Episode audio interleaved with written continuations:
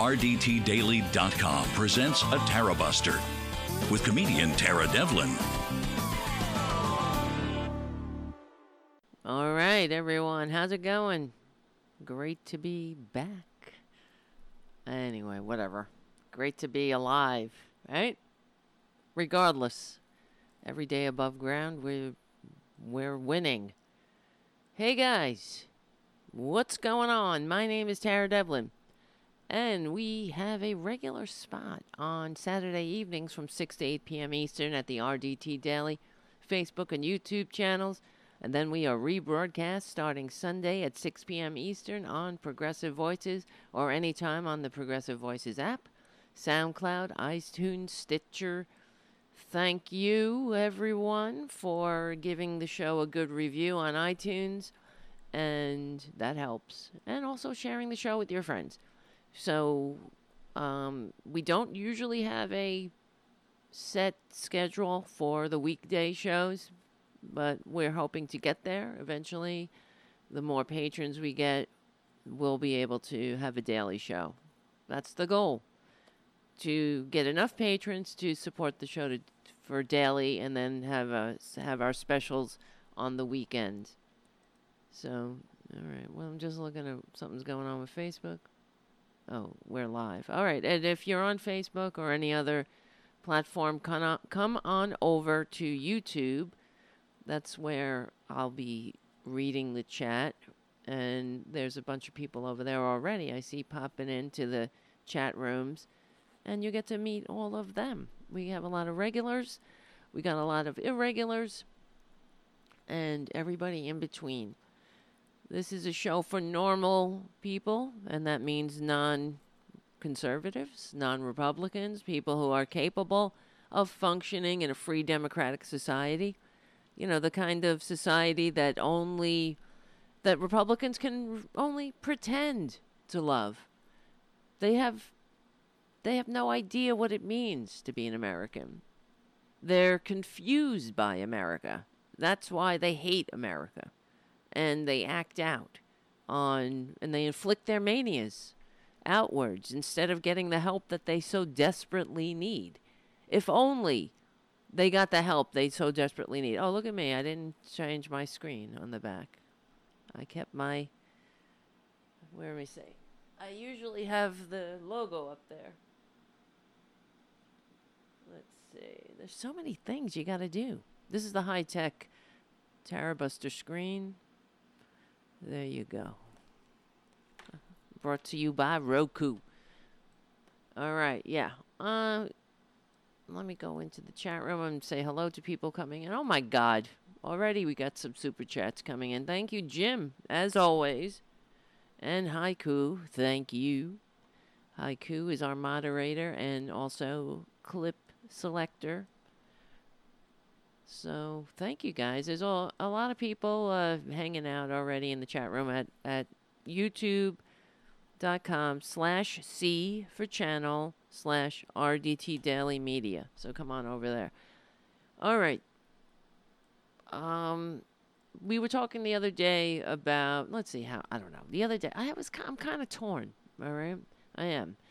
Um, I've been mulling it over in my mind. I'm still not. I haven't really decided. Eh, we really have to go with the flow, but I was getting a lot of criticism. Not, not a lot, but some uh, about bashing the Democrats. Not, and it's not bashing. It's even saying that word.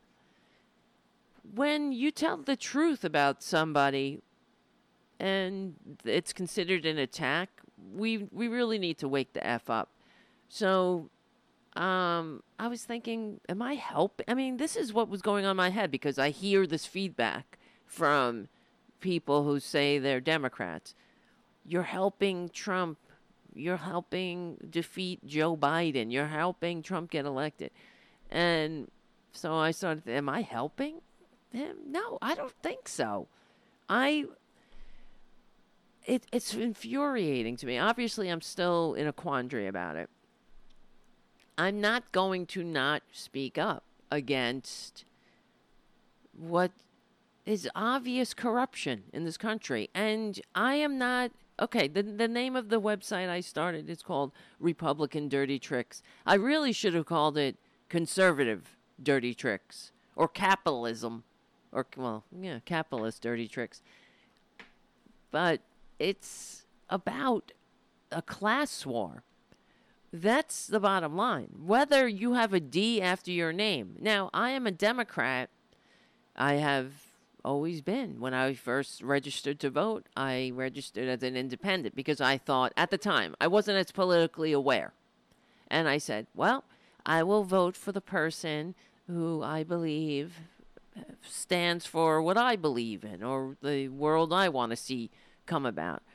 And I quickly got with the program and saw that everybody I was voting for was a Democrat, and also that um, you know uh, I, I I learned more about. Oh, here comes Tara Junior Junior. Come on, Jesus Christ!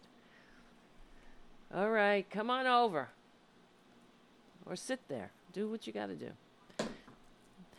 Come on. Come on. Junior. Come on. Junior, come on. Come. All right, relax. Sit. Oh, God. All righty. Sit down. Relax. I'll take the camera so everybody can see you. Everybody wants to see. I'm already covered in hair. I just I just rolled myself. I have to keep the roller handy at all times. You got to keep a roller. Let's roll on him a little bit. So we've got a little bit too much hair over here. Poor thing, right? He puts up with a lot. So, um, yeah, so I was saying, well, as I was saying, so I thought yeah, I'm obviously I'm a Democrat, and plus in New York you have to you have to register in order to take part in the primary. Yeah, let me see. It's hard to hold this cat. I'm sorry, I'm doing a show. This isn't always playtime. All right, get down. Get down. Enough. Get down. Get down. So Jesus fucking Christ. You see what I'm saying? This is why I say please become a patron. What would happen if we actually had a studio? Now the camera's all out of focus. What how would we be, act if the cats weren't roaming around? You know what I mean? Jesus Christ. Now I gotta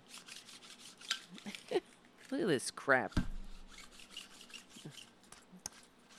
Look like uh, it's a wreck over here. But all right. Yeah, they would have to be cats still. I agree, Jim. We would have to do something. Let the cats. I don't know. Maybe we'll open a studio slash cat rescue or animal rescue, and we could feature some of the the pets during the show that people could adopt. Something like that. Wouldn't it be nice? Anyway, that's why become a patron. We'll see what happens. That would be great. We can do a podcast, a liberal podcast slash animal rescue. I think that's a good idea. Um, all right. So I so I registered as a Democrat to become. All right, go away, Tara. Go. I can't deal with you right now. Go. Psst, psst. That's what I do when I want him to go away. Psst, that means. He's not listening. God everybody's po- poking and pushing at me. Tara Jr., go lay down. Go lay down. He's not listening. As you can see, I have a lot of control. I'm wearing shorts. Yes. Come on. He's like a he's a stalker. Are you coming up or not? All right. This ain't a show. I don't know what's going on in this show. No, I never spray the cats, Greg. Never, never. In my opinion. Because it, you know, they don't learn. It breaks your trust when you, you know what I mean? That's probably why they push me around, though, too. So. They also have spray. What I do, actually, is use the compressed air. Some they just the sound of the compressed air, pss, pss, like that. They don't like that. I have the compressed air to spray off the computer, so psh, psh, sometimes I'll spray that, like just make the noise. They don't like that. So, all right. Uh, the point is, it's already 10 minutes into the show and we have accomplished nothing. So, all right. Um, well, that's life. Sometimes you're you're halfway through and you're like, what have I accomplished? That's just the way it goes. It gets away from you. Yes, there you go. It's true. You just have to shake the bottle and they run. All right. Um, the point is, it's what I'm trying to say is it's not about Democrat or Republican. I know and I have noticed because I have eyes and I'm not I don't know, I'm not that delusional that everything that the Democrats do is perfect and everything that Republicans do so, well most mostly most it's really true though because Republicans the things that Republicans do suck because that's their what they want to do. That's their agenda. They don't have a democratic agenda. Their agenda is to is to entrench oligarchy uh, in the name of while pretending to be all about America and American democracy. I mean, they don't even have to pretend. They don't pretend they're about democracy. Then they hate. They they say they're about free enterprise and they're about business and the American dream, which is what the, the American dream that they purport is something that they have redefined from being, it used to be that it was a common understanding that the American dream was you too, everyone, from the lowest worker to the highest CEO, everyone can have a decent middle class life. I'm looking at the hair on my. And they redefine that as you too can be a billionaire. They they really did that purposefully. You too can be um, uh, an entrepreneur. That's the American dream. Is the entrepreneurial spirit. This is what we are. They try to pretend now. Now people on the podcast are gonna be like, "What am I listening to?" What is that? What is that rolling sound? It's getting the Tara Jr.'s hair off me. If only I could just roll him. Roll, roll, roll. Anyway, it's getting a it's a very distracted show tonight. And so the point is, I'm bringing it up because this is, I was getting some criticism, I received some comments about you're getting, um, you're you're doing Trump's work, right? By get, by talking about Democrats, and I say to Democrats, if me talking about you and your policies, if your policies are considered an attack when we bring them up, then maybe you got to redefine your policies. You need to look at your policies if that's considered an attack. Honestly, it's true. So don't blame me. And we're about the American working class. And it's when you say you're for the working class, um, CEOs should be for the working class. People on the born on the right side of Reaganomics should be the working class.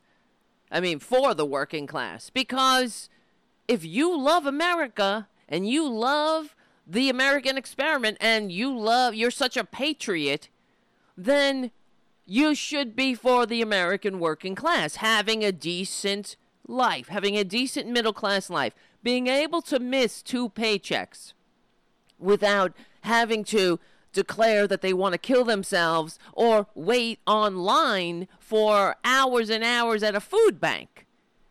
That's a failure. And notice now, I we went into we've been um, uh, talking about Nancy Pelosi doing that stint on James Corden, who's who, he's annoying as it is, and you know, he's always so happy. I'm so give me, I, maybe you're like that, James Corden. It's kind of irritating though. Somebody who's always happy like that. Are you really always happy? Stop pretending you're always happy, because you're making the rest of us feel bad. Be real. Are you really always happy? Come on here. Anyway, maybe you are happy. I like being happy. Whatever. What is happy? I understand. Happiness is a choice. Everything's a choice. I got I came to that realization in my life. I'm very fortunate and grateful for that. I had an epiphany. It's not just about um, you know, you don't th- you don't wait. This is my epiphany. I'm sharing it whether you like it or not and it's maybe it'll help somebody. I don't know. Uh, people know who watch the show. I'm in recovery. You know, I don't drink. I was uh, I was a drunk, a drug addict, whatever. I'm in recovery for many years, and I've had many ups and downs in life, and also lots of down. But you know, nothing is wasted. And I had an epiphany, and uh, years ago, where I used to, you know, I used to read all self-help books and read all about. Uh, thinking your way better. I don't know all the all these self help books, uh, codependent no more, um, all these books about uh, the power of now. I mean, uh, whatever, and um, I realized that you can have all the knowledge in the world, but it's that's not enough.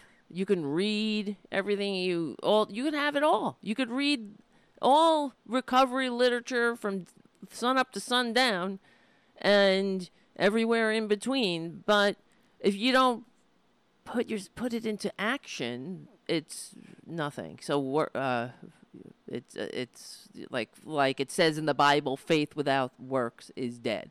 Not that I'm a Bible thumper, you know that. And um, and it's true. The same thing. I had an epiphany about, you know, having a choice because I used to think, oh, I, I don't have any gratitude or whatever it was, whatever. It, and it's not about three ghosts visiting me in the night, and, and which is what I used to think that one day I just feel I'd wake up and I'd feel better. It's really bring your ass and the mind follows. I I I felt like when I realized that it's really true. I've been hearing that for years, but I the bad thoughts, the thinking, the negative thinking was also a habit. You know what I mean? And I had to make a choice, just like I had to choose every day. Now that I had a choice to not drink or do drugs a day at a time, that was not a choice for many years. Now that I have that choice, that's the only one choice I get to. I have to make so many other choices, and one of those choices is: Do I am I happy? Do you choose to be happy in spite of everything. You know what I mean? So that's how I I try to get through every day. It's really true though. I feel a lot better in that sense, but you know, it does I am and to bring it back to what we what we talk about on the show, which is politics, and it's all everything is connected. It's all related. But I'm uh I you know, I'm infuriated most days. And everything because everything is connected i do understand that and having been uh, a person who i would say was suffering from depression for many years i don't suffer from depression anymore. You know i feel like i've and and i'm very fortunate in that sense. I don't take medication. It's not i'm not saying anybody for that's for anybody else. I'm not, i don't look down on anybody who who's helping themselves. I'm not any in anybody's head. That's just for me. You know what I mean? But I, I know therapeutic Thursdays with Tara, but I, um, you know, it's uh, I, I take action.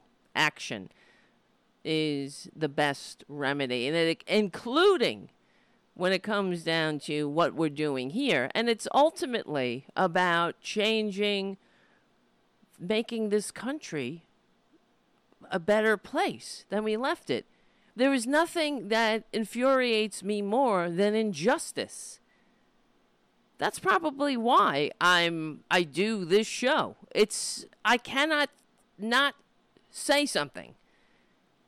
Looking around, um, listening to Republicans, watching them, watching them destroy this country while waving the flag, and and and watching the morons goose step in line behind these idiots like the dupes that they are. Like lambs to the slaughter, these morons are out there, marching to the tune of the autocrats and the and the the uh, elites who are laughing at them. Um, you know, I can't not say anything. So I don't know. How did this all come up? What were we talking about? Um, I think it's just that the best remedy for what I was saying is the best remedy for despair is action. But also, you have to be honest with yourself.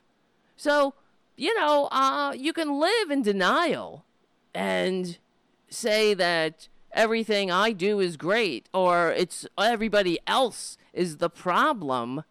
But, you know, what the question we always ask in recovery, if you're in recovery, you know this, what part did you play in this? You don't you don't have any control over anybody else, but you can clean your side of the street. So, what part did we play as Democrats? Is it that everything that the Democrats do is perfect? How did we get here? Is it just because of the Republicans? No. They they play a major role. Of course they do, because they suck, and that's their nature. They're snakes. So a snake is going to be a snake. They have always hated democracy. That's been from the time we have been struggling since mankind and humankind uh, recorded history. We've been struggling against these the the power of concentrated wealth and how they uh, I think it was I I remembered this quote, the, the Jay Gould quote, we referenced it. I couldn't remember. I think it was Jay Gould, Gould who said, I can hire one half of the working class to kill the other half. This is, that's what we've been up against. Except now, I mean, we've always had morons who are self seeking and self serving and will, I don't know, would rather imagine themselves temporarily embarrassed millionaires than they will uh, imagine that they have more in common with people who are lower on the ladder or uh, have darker pigment than they do, then uh, you know, uh, make which makes them easily led. Ugh, Tara Jr. Jesus. So, um, it's about really looking at ourselves. So, if we really want to change and make a change, we it's not that everything that Democrats do needs to be applauded. No, absolutely not. Just like in life, when you make mistakes, when every uh, you know when I make mistakes, we all make mistakes, or maybe you make mistakes you don't even realize it. Then you ha- if you have good friends and family, they tell you, they point it out to you. And sometimes they you have to have a hard conversation with people, and you have to sit them down and maybe they're not they're not willing to listen at the time, right? When you're trying to have an intervention with them, they're, you're saying you're you're hurting yourself, you're hurting your family, you're these are the consequences of your actions, how they affect me and how they affect your family and your loved ones, and we're all concerned. I mean, is this the kind of conversation we need to have with the DLC Democrats? Because it feels like um, a lot of times we're uh, when I'm tr- talking to them and s- pointing out when we're talking to them and pointing out the the problems and this is why and these are the results that we are living in the result of your policies that you have enabled Twitler to the point of enabling a Twitler to rise to power. Yet I feel like we're hitting a wall many times. They don't want to hear it. Just like when you're when people c- tried to confront me about my addiction and I wasn't ready to hear it. I couldn't I couldn't think. I I okay, no. You're you're closed off. I couldn't imagine a life any other way. So, of course, I wasn't going to hear it. I didn't want to put down what I was doing. I, it wasn't the problem. Everybody else was the problem. So I feel like that's what we're dealing with when we're talking to DLC Democrats. It's like, no, oh, no, no. Everybody else is the problem. It's the Bernie bros. It's you p- for pointing out the problems, for pointing out that we've enabled the kind of system that turned America from the most to the least upwardly mobile. Aren't we better though? Aren't we? Um, uh, look, we extended unemployment insurance 99 weeks or whatever. We're not as disgustingly um, greed centered, but we are greed centered too. Many of them are. It's. I feel like this is what it is when you're talking to the um, elites in the Democratic Party. They don't want to hear it. So I don't know. I'm at a loss sometimes. I'm, I was really thinking about this. Should I not even talk about it now? But then I'm like, I'm not. It's just not gonna happen. I, I and it's maybe maybe I doubt it though. This is the other thing I think. Well, maybe I am helping Trump get elected, but I'm not. How am I helping? How? By pointing out this, and this is why. It's a, this is the circular logic in my mind that goes around. I'm like, no, it's not, I, I'm being gaslit too. I'm not helping Trump get elected by saying the things that are obvious, blaring, glaring problems that we have to confront. Do you want to be a winning party? Do you, and, it, and it's not just about the party. It's about the nation. It's about democracy, uh, about having a functioning democratic republic that works for all. A kinder, gentler. You really want a kinder, gentler republic that leaves no one behind?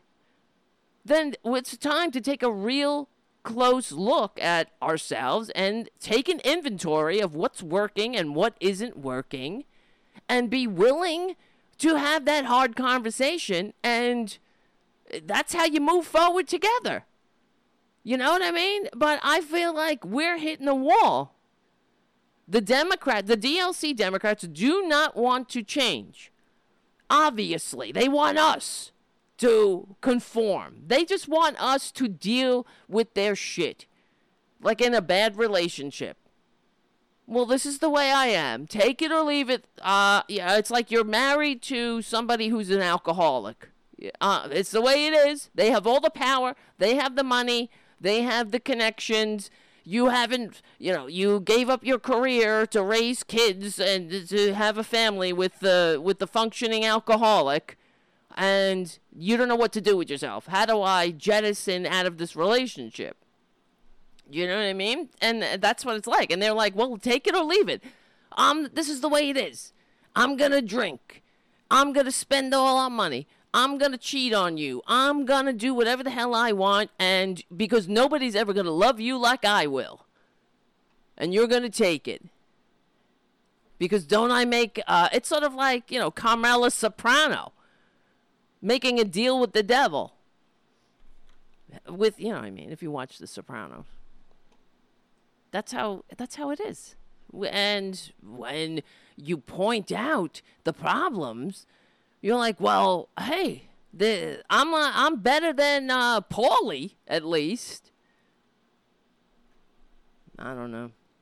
So here on this show, what we do is we talk about the uh, restoring the working class to its post New Deal economic vibrancy and creating a civilization that works for all, not just the 1%. And by doing that, we have a functioning democracy.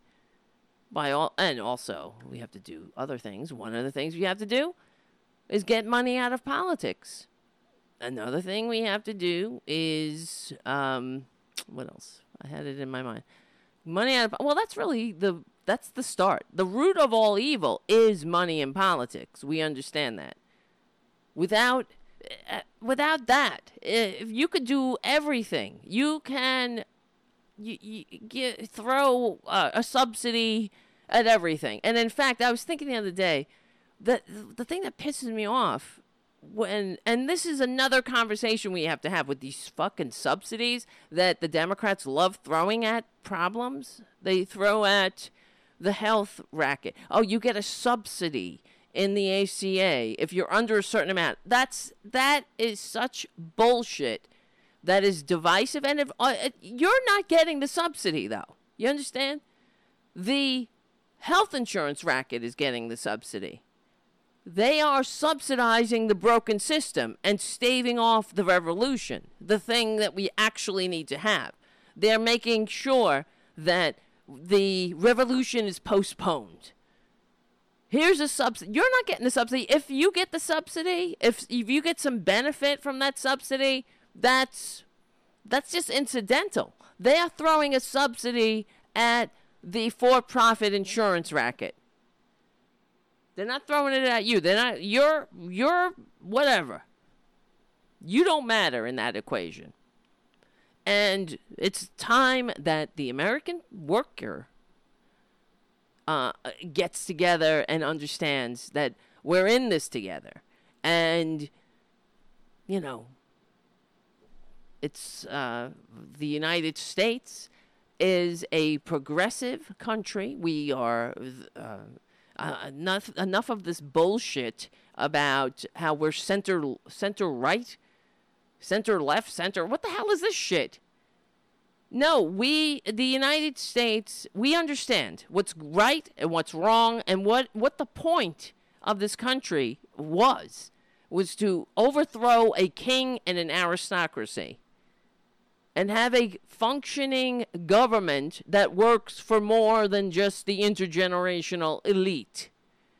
So, you know, many other countries understand that more. The, the, the American dream is alive and well in places like Denmark and New Zealand or Finland, those Scandinavian countries who do truly get it, that they're in it together that they sink or swim together. And it's not about the rich getting richer. You know why we have the most coronavirus cases and the most the most people dying here is because of the dysfunctional system.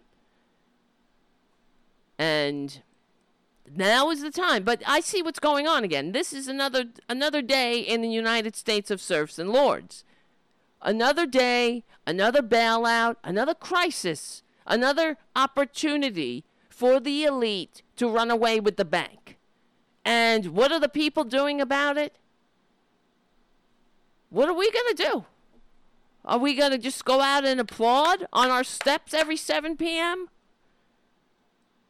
The problems are overwhelming. It seems that way.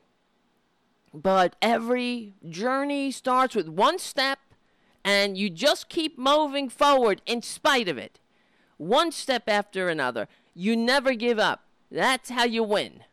It doesn't matter how many times you get knocked down, you just keep moving forward. And that's how I feel about Bernie, about the the Bernie campaign. Uh, unfortunately, Bernie, I, I mean, Bernie was, in retrospect, thinking about his campaign.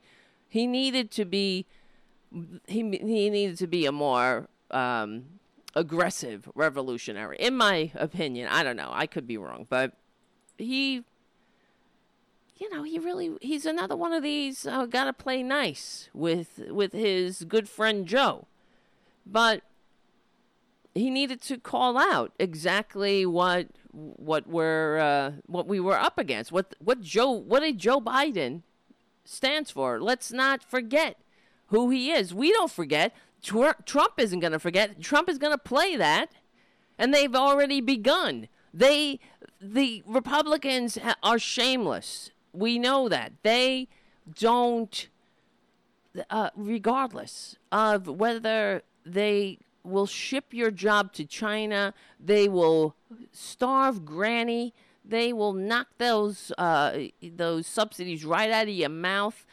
Forget it. It that doesn't matter. We understand that. The, this is a party that has absolutely no scruples. Look at their standard bearer.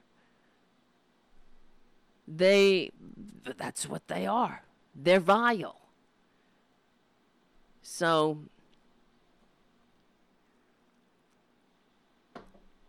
anyway. Hmm. But aren't you and Sanders supporters demanding the same thing? I'm looking at there's a chat on Facebook. Come over to YouTube, Michael, if you can, and join the chat there. But I'm not sure what you mean by the same thing. What the what the thing is you're talking about. So, um, let's see. I have a few videos we I was going to play, and we can discuss about this, and a couple of other stories we I wanted to talk about. And uh, this is how you win, though. You understand? You do not win by denying your your own faults and not just pointing fingers. Because while we are pointing out how disgusting that the Republicans are, and they are, we have to take an honest assessment of the Democratic Party, especially the leadership. And where do we want to go with this? Now, I know some people think that the Democratic Party is irredeemable. I don't happen to be one of those people. I feel like we have a better chance of reforming the Democratic Party. Or maybe I'm in denial because I've never actually been inside of one of these unity commission meetings where the Democratic leadership did everything they could to silence the progressives and not just silence them. They they it's we're we're like gnats to them. Annoying, annoying little gnats. And I don't get it. But I guess when you're living in the ivory tower, I don't know, you're getting your cushy deals, you're you're ha- you have your MSNBC gigs. You start thinking that everybody has a $25,000 refrigerator to spare and um, I don't get it. They and and you think that they, uh, you know, everyone. I mean, I'm as outraged uh, about Republicans going off on you know social issues, but the Democratic Party. It's really easy for the Democrats to take stances on social issues that everybody agrees with. You know what I mean? So, uh, well, everyone normal, of course but it's still it's still fomenting. I'm not um I'm I'm not going to not talk about the the Democratic Party. I'm sorry. Unless, I mean, we have to change it. That's how you change it. You look at yourself. You say, "This is fucked up. I'm sorry I did that." They need to make amends. And how do you do that? You change. You change your behavior. You start first and but first you have to you have to acknowledge the problem. We didn't get here. It took it took 40 years. It didn't happen overnight for the Democratic and the Republican parties to drag America from the most upwardly mobile to the least upwardly, upwardly mobile. That's a disgrace. And the fact that the Democrats uh, don't talk about this every time they get a microphone in front of their mouths is part of the problem. I've been watching the Democrats and the Republicans. They're all, of course, you know, Republicans suck. We we know that they're all talking about this bailout, and they're, of course, the Republicans are criticizing Nancy Pelosi for um, the, uh, delaying the ballot, but they delayed it for nothing. They got no concessions, zero. What was the point? And so the I don't know. I don't know. It makes you wonder. Do they have the same agenda? I don't think so. That's why it's so easy for Nancy Pelosi to dismiss the up and coming leadership of the Democratic Party, the squad, or the the youth, the the young representatives that were elected in the last midterm elections. She can just oh, there are only five votes, and she's got her finger on the pulse or whatever. But it's the dismissiveness. I don't know. Uh, when ultimately we're trying to, it's not just save the Democratic Party, we're trying to save this goddamn country. We're in big trouble. It's not, it's, it, this is not a drill. And I repeat these statistics all the time because I don't hear them anywhere else. How many other shows? I don't hear this on MSNBC ever. That the U.S is the least upwardly mobile. That the income gap is wider now in the United States than it was in ancient Rome. Can you believe that? That's that's not democracy. You can have you cannot have democracy and you can't uh, in in a society with such concentrated wealth. As Justice Louis Brandeis says, you have to make your choice. You can choose concentrated wealth in the hands of a few, or you can choose democracy, but you can't have both. We used to understand that. But Republicans, outwardly, the point, and, and you know, when they're together with their fellow fascists, that's what they're talking about. And sometimes they say the quiet part out loud, like when Rush Limbaugh said, some people are just born to be slaves. That's the Democrat, I mean, that's the Republican Party's the quiet part out loud. They really need that on a bumper sticker. It's the GOP. Some people are just born to be slaves. Exactly. Some people are just born to be slaves. That's the Republican Party in a nutshell. They believe that some people are born to be slaves, others are born to rule, and you don't want those people who are born to be slaves getting in the way of the party. And but they don't see them just like the the DLC Democrats don't seem to be able to take a true assessment of themselves. The Republican Party doesn't do that. Of course not. They can't. I mean, they're a bunch of self-loathing closet cases, half of them. So, but uh, they, uh, you know, I think in the in the halls of power, I'm sure they understand. Some of them not, aren't that stupid. They're just evil, and they're willing to do whatever the hell it it takes. That's why they have a con man as a standard bearer.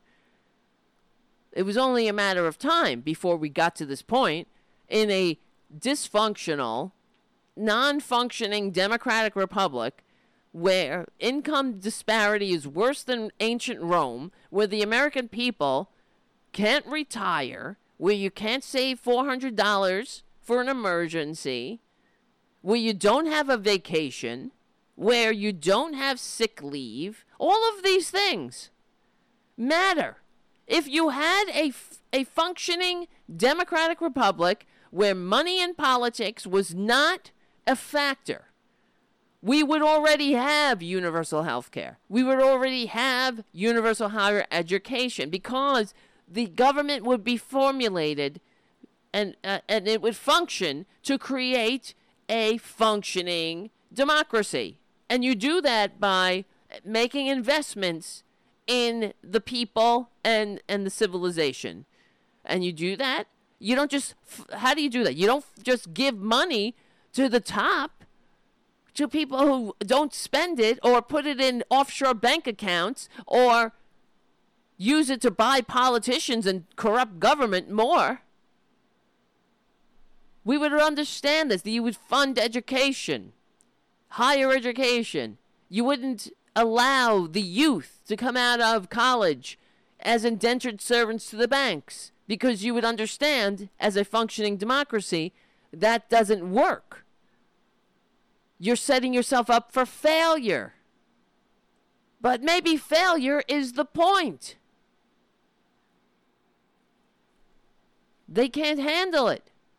It it really, you know, I I hear Nancy Pelosi all the time say, talk about a republic if you could keep it. Well, what what what the fuck, Nancy? A republic if you could keep it, then she should be using her bully pulpit not to show us her her packed freezer full of $13 a pint ice cream but to decry a system that leaves millions behind, millions without health care, millions without education or a roof over their heads. The country, w- w- like in other countries, like in Denmark, in New Zealand, in other, uh, in in Finland, you got to work really hard to be homeless. You got to really be somebody who wants to be homeless. That's the way it is. Because they understand that you are as weak as the weakest link. And if this coronavirus doesn't expose that, what does? It's and it's a it's a, about healthcare. It's about we're in this together. And I keep hearing how, oh, we will get through this together. We're in this together. But yet again, the banksters are running away with the candy store. And what are we doing? The American people, some of us are so stupid. We're being activated by the autocrats to get out there and put our lives in danger because they would rather not let the secret out that the country doesn't work for them. They don't want to talk about the fact that people can't save $400 for an emergency. They want they, they, they, it's as if that's a normal state of affairs.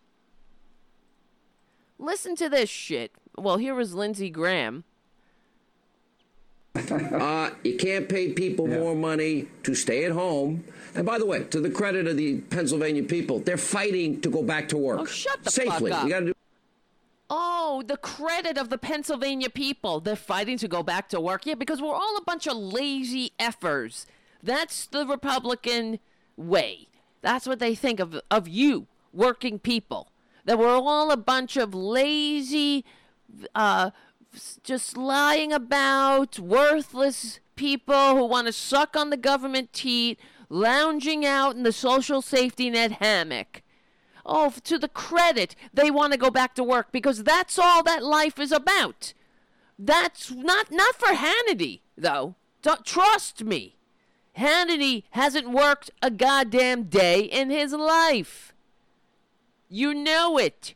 He is a lazy little snowflake who likes to be. If this was the Roman Empire, we would be carrying him, him around in a litter so he didn't have to get his precious little feet dirty walking on the dirty, dusty Roman roads.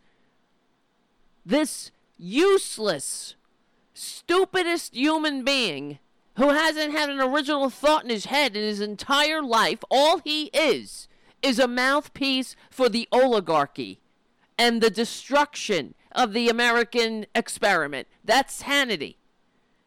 They pay him well to to foment ignorance and hatred against the country. And he's all too willing to accept it, his blood money. Oh, to the credit of the people of Pennsylvania. They all want to get back to work. Yeah, because we're all a bunch of fucking nobodies who want to. I, I mean, the, this whole this whole uh, frame that these filthy Republicans have uh, about how we all uh, everybody wants to get back to work. The, the, the, it's they wouldn't be screaming in the streets if they had the uh, a functioning government that gave them the money that they should be getting to stay the f home.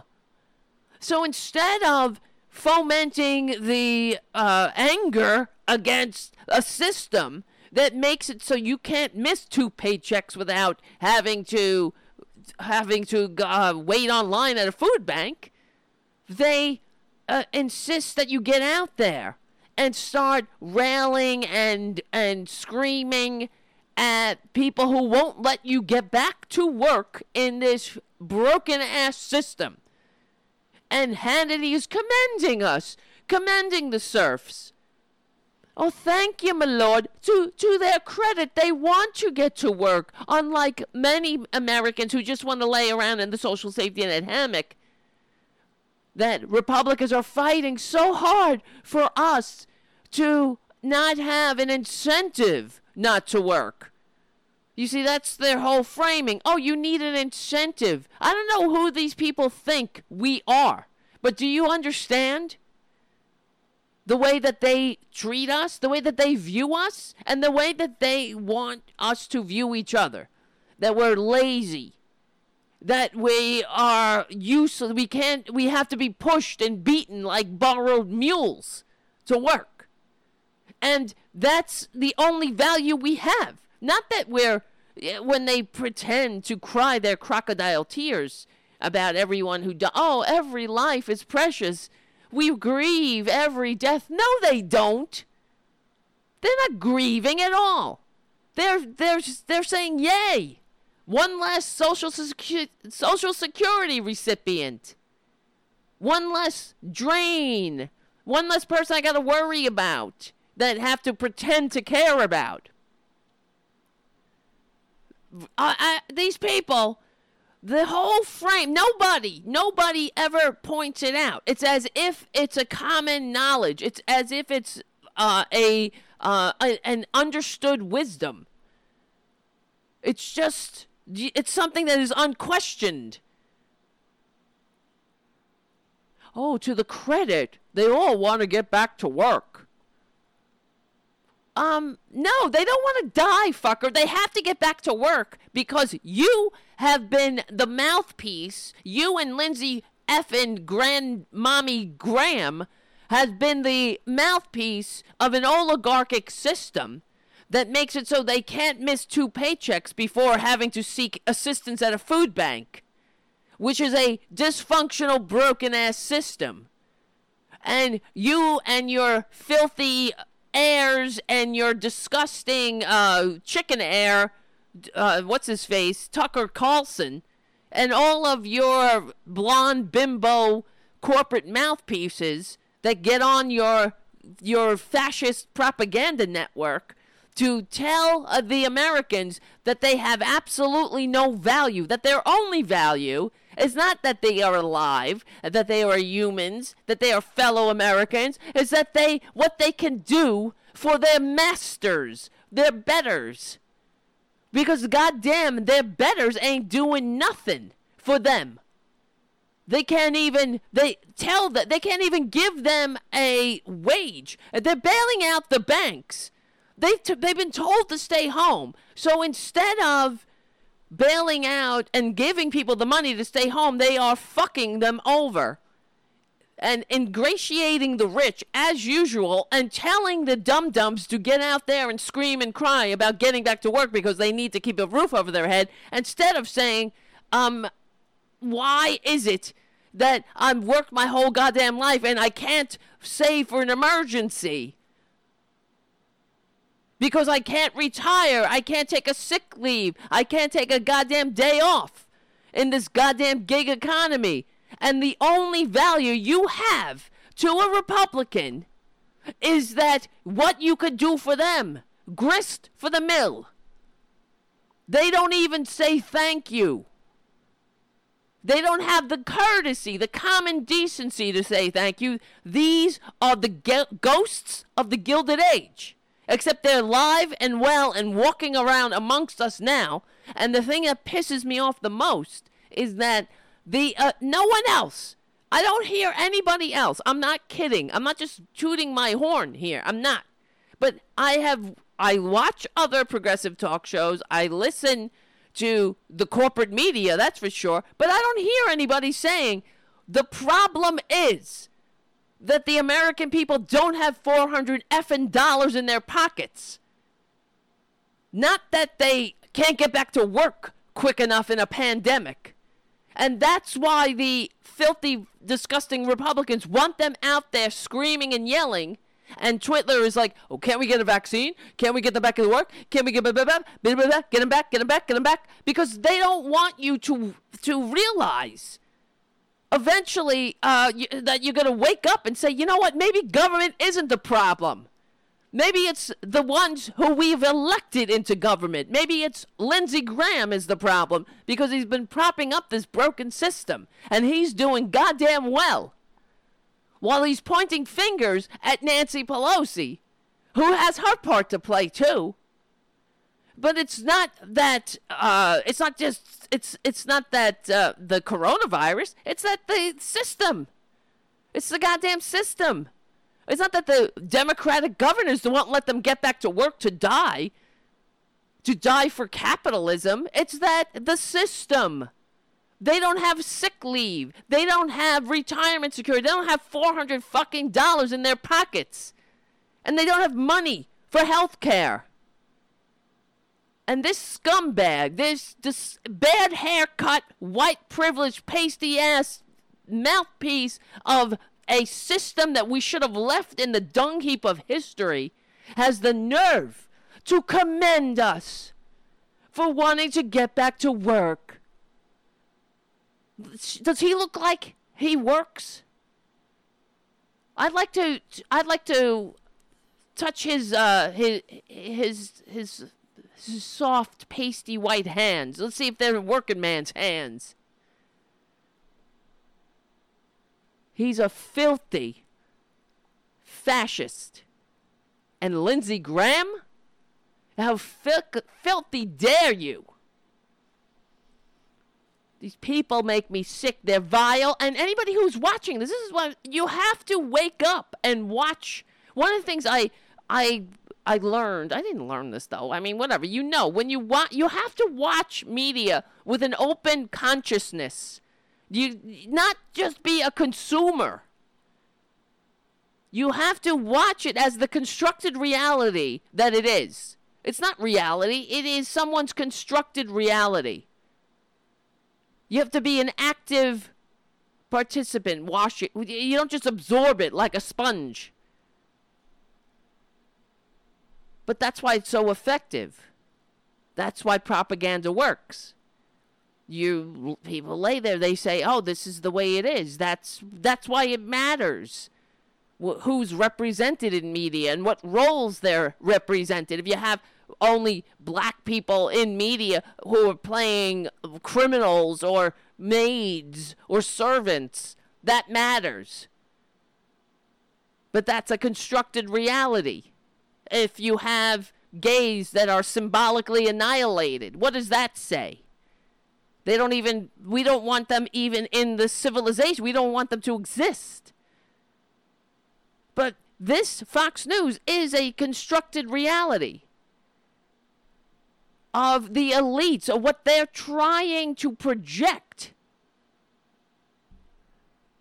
They want you to think, oh, uh, uh, uh, good for you for wanting to get back to work, but don't pay any attention to the broken ass system that leaves you without anything, without any reserves in a crisis. And don't expect government to fill in the blanks because they're too busy filleting the banksters as usual. And whose fault is that?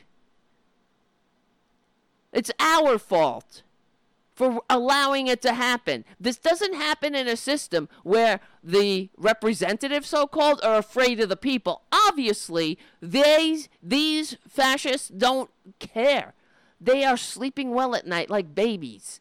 And they're not concerned that someone's outside building a guillotine on their front lawn.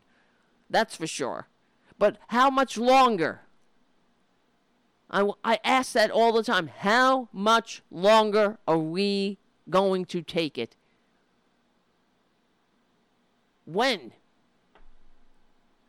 Hannity, it should be where Hannity, uh, when he goes outside of his, his mansion, wherever the hell he lives, he needs to be confronted with the American people, saying, What is wrong with not shaking his hand, saying, or whatever. Uh, not, uh, fuck it, shake his hand, please after you come from uh, one of these anti um, anti lockdown rallies, please shake Hannity's hand. They should, but they should be normal people. But the normal people should be asking Hannity, what the fuck is wrong with you?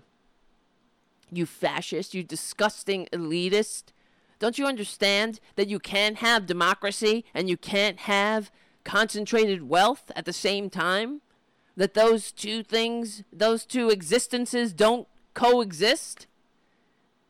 What's wrong with you? How much more do you want? You want to tear this country apart? So you could be the fucking king of the ashes? Counting your way to hell? How much more? How, what is it going to take? How many people have to die for your capitalist nightmare, your dystopian hell? I mean, you already have it all. How much more do you want? Oh, the to the to the ben- to the credit of the people of Pennsylvania, they want to get back to work. Fuck you, Hannity. To the credit. Oh, thank you, my lord. Thank you, my lord. They, they, they want to get back to work. They don't want to pay any attention to the fact that they don't have 400 fucking dollars in their pockets. Thanks to the system. Not because they're not working. They better get a grip, these people. Uh, It's not the end all of be all of life. What is the meaning of life? So you can be nothing but a, uh, a, a host from which the likes of Hannity suck profit and discard? These parasites? You could be the host of a, for a parasite. Because that's what you are. And you're like, here, here, take. You haven't taken all my blood. Here's a little. I there's some left over here in my little toe. Jesus Christ. To the credit. And I'm the I I only hear I don't know. I don't hear anybody else. Maybe I'm not listening close enough. But let's let's get a common message going. The system is broken. It's not about getting people back to work. And we shouldn't be out in the street. If they're going to go out in the street, get out in the street and decry the fact that you don't have 400 fucking dollars.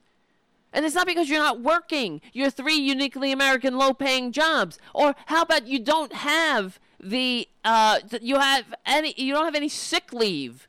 How about you don't have any health care? How about that? How about you don't have retirement security or living wages or you can't save for an emergency and then while we live in the richest country on earth? What does that mean? It doesn't mean shit. It means that you're a dupe and a pawn. And I hope that the coronavirus gets rid of the those who deserve it. If they're out there whining and crying they want to get back to work quicker, quicker, quicker because we don't have $400 and they can't see the forest through the trees about how they're being used, then do us a favor. Darwin was right. Leave us alone. Let the let let uh evolution do the rest. But look at these guys. How many millions of years of human evolution have uh, uh, came together to create that? To create those those two, Hannity, Lindsey Graham, w- these white old crackers who you know, well, Hannity's a dum dum. He'll say whatever the fuck is in, on his script if if he made buku bucks um, as the next Karl Marx, he would have done that too. There's just no money in that. Because it's all about pulling the wool over your eyes, over the eyes of the dummies, the dupes, the idiots who are out there thinking that they're patriots when they're anything but. They are the opposite of patriot.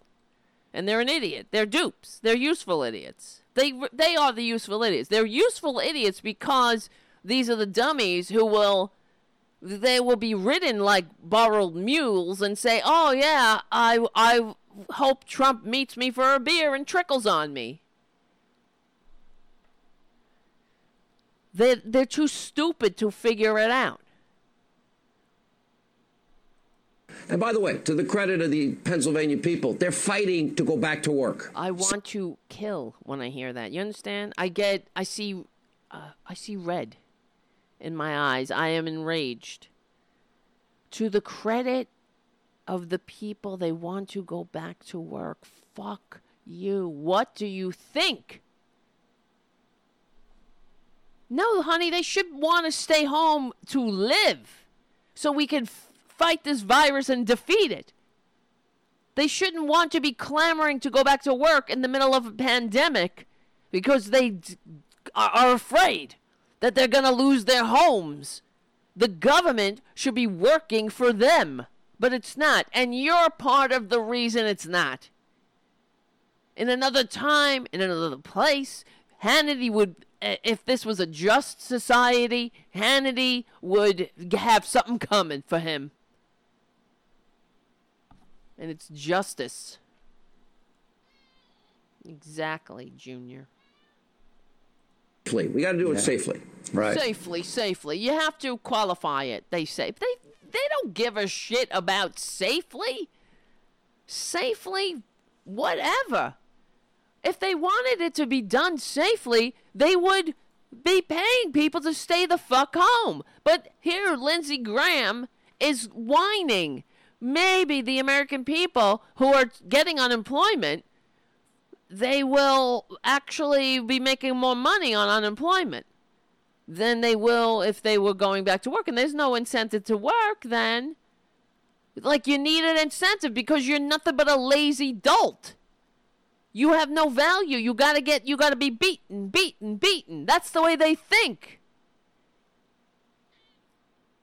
And that's what the way they they can think that way all they want, but they want you to think that way. They want other Americans to think that way. And one, we think that way when Americans do think that way, when dummies fucking think that way, they got us. They are winning. The elites are winning. There's a class war and they're winning. They're winning the PSYOPs war.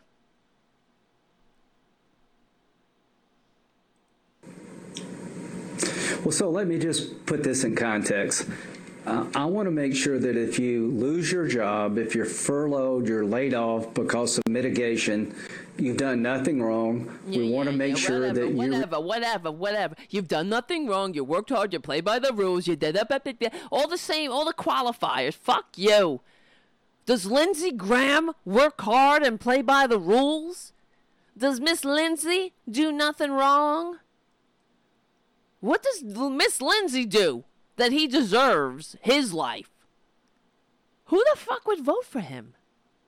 That's how sick we are. They vote for Lindsey Graham. They vote for Mitch McConnell.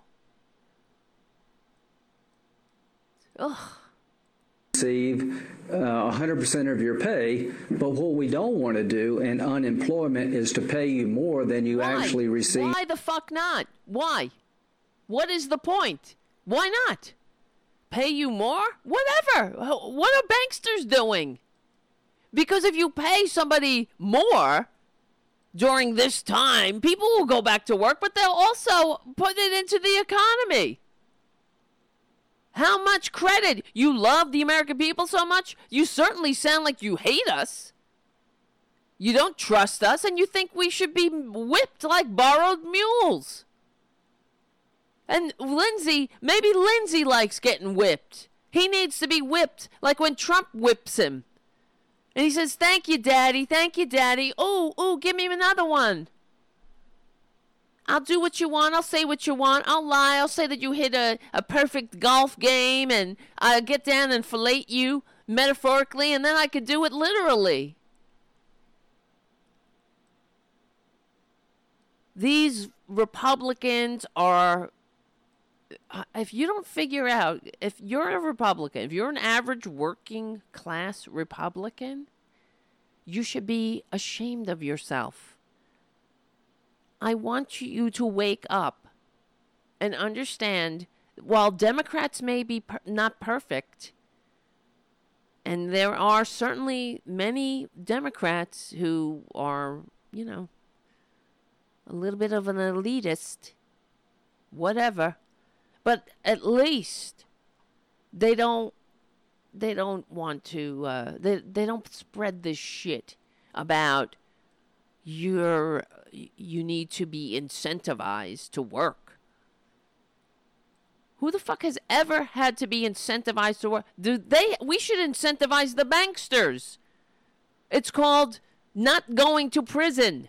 You got to incentivize them not just to work, but to not steal and grift and crook and and lie and grift us as they are once again.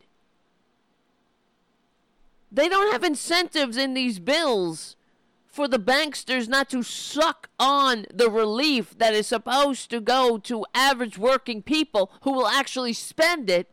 No, it's going to the banksters. They got no incentive to them. Their incentive is lick, bend over so I can lick your bottom. Like Nancy Pelosi licks her ice cream. They're so offended by Nancy Pelosi's ice cream, but while they're literally licking the asses of banksters and letting them get away clean again. Oh, no, no, you didn't get away clean enough. Here, Lindsey will lick it up for you. And then he'll lick it, lick the the the the ground you walk on, so it, you can grease and slide into your next crime all on the American people, on the backs of the American people. How many ticks do we have on our backs? How many parasites can one body take before it cr- it crumbles and dies? There's only so much you can endure. When you were working. Contrary to what the Pennsylvania governor says, it is not good for the economy to pay people more not to work than actually work. And that's Really? How is that? In the middle of a pandemic, and this is a war, and Trump is a war president, so give the people the means that they need to fight the war. And if fighting the war means sitting the fuck home, then give them the means to do that. But they don't want to do that because they want the American people not to sit home and say, holy shit, government does something. Oh, look, government has the money. When they say, we're broke, we're broke, we're, broke, we have the money to do what we want to fucking do when we need to do it. See? It's not just the problem. Actually, government did something for me instead. And then when you're sitting home, you start saying, holy shit, you mean maybe um it is a problem that the rest of the goddamn world has 30 days at least or 5 weeks effing vacation. Um and and I got nothing. I got nothing but Lindsey Graham telling me uh he's got to teach me the dignity of work. When Lindsey Graham, what the fuck does he know about work? What do any of them know about work, these scumbags, with their cushy, white, baby soft hands? What do they know about work? Lindsey looks well rested and well fed. What does he know? He has no s- stress. His stress is getting caught being a gay. We're gonna all find out that he's he's gay. Guess what, Lindsey? We already know. You sick fuck. Imagine spending your life in the closet. Cause he's a coward. Well, that and it goes hand in hand with being a Republican. So yeah, um, and then you're sitting home saying, Jesus Christ, look at this. Government actually did something. It said I had to stay home and it gave me the means to do that. Instead of Republicans up your ass saying, get the fuck out there, dummies, and die. And then you while you're sitting home, you're like, holy shit. Not only does government do something, they have the money when they need it. So all this we're broke, we're broke is bullshit. So obviously they're going to have the money to expand Social Security and expand Medicaid or or make it so that everyone has health care like every other country on earth instead of having to beg a bankster or go on GoFundMe. And you then you're like, "Oh my god, you mean every other country has 30 days or more pat uh, guaranteed by the government vacation leave or sick leave? Uh, you have unlimited sick leave? What? Paid? You mean I could be sick and not have to fucking drive my Uber with the coronavirus or any other communicable disease? That spreads like like wildfire in the United States of serfs and lords because we got no means to address it? Jesus Christ. That's what they're afraid of sitting out sitting at home saying, "Wow, we have the money because of government. Government's not the problem, it's the solution here. It gave us the funding to stay home to fight this virus." Because God knows they're willing enough to send us to die for lies to for they have not they have as much money as the eye or the or the mind can imagine for sending Americans to die in wars based on lies. But when you have a war that you're fighting this so-called invisible enemy with your war president Donald Twitler Trump they don't give you the means to fight it. Instead, they want to send you out there with absolutely no weapons because they don't want you to understand, to, to, to wake up. Like I'm telling you to wake up. And say, no, it's not the government is the problem. That's the government that the founders died to entrust to us. And that Lindsey Graham takes a dump on every day and it has to work for us. And how do you make it work for us? You you get rid of these parasites. These freaks who are never enough for them though, right? It's always for them. They got enough for them, but never for us. Who they they have the balls. You know, if they really if they had any respect for the American people, would they be sitting on there on their cushy corporate media mouthpiece networks saying, "Oh, uh, to the credit of the people of Pennsylvania. They want to get to work. Yeah, because the American people are just a bunch of lazy doltards sitting around on Twitter commending foreign dictators for being smart cookies, right? Or coming up with a new scam. Fucking how dare you? If they had any respect, if they feared the American people, you think Hannity would have the have the nerve to sit there and say to the credit of the people of Pennsylvania, they want to get back to work. Who the fuck are you? How dare you? To the credit. Oh, thank you, my lord. Yes, my lord, we really want to work because we know how useless we are unless we're we're working or bending over so you can attach your lamprey mouth to us and suck out all the profit and discard us like empty husks. And and uh, you know you don't even have to uh, you don't worry and kick us kiss kick us on the way down too while we're hit on the way down to the ground and then you can wipe your feet on us. Fucking unbelievable. They should he should really be like, holy shit, did I say that out loud? And you know how when somebody says something stupid, uh, they oh I I misspoke, I I apologize. No, they don't have to say. Uh, they don't have to apologize for saying, "Oh, I commend the uh, the people of Pennsylvania because they want to get back to work." And just by saying that is, what are you trying to say? There's uh, he's saying there is a an overarching theme here in the United States how the people don't want to work. We're just so lazy. But that's the Republicans. And they want other people who are tired and working and toiling in this system that is rigged against them.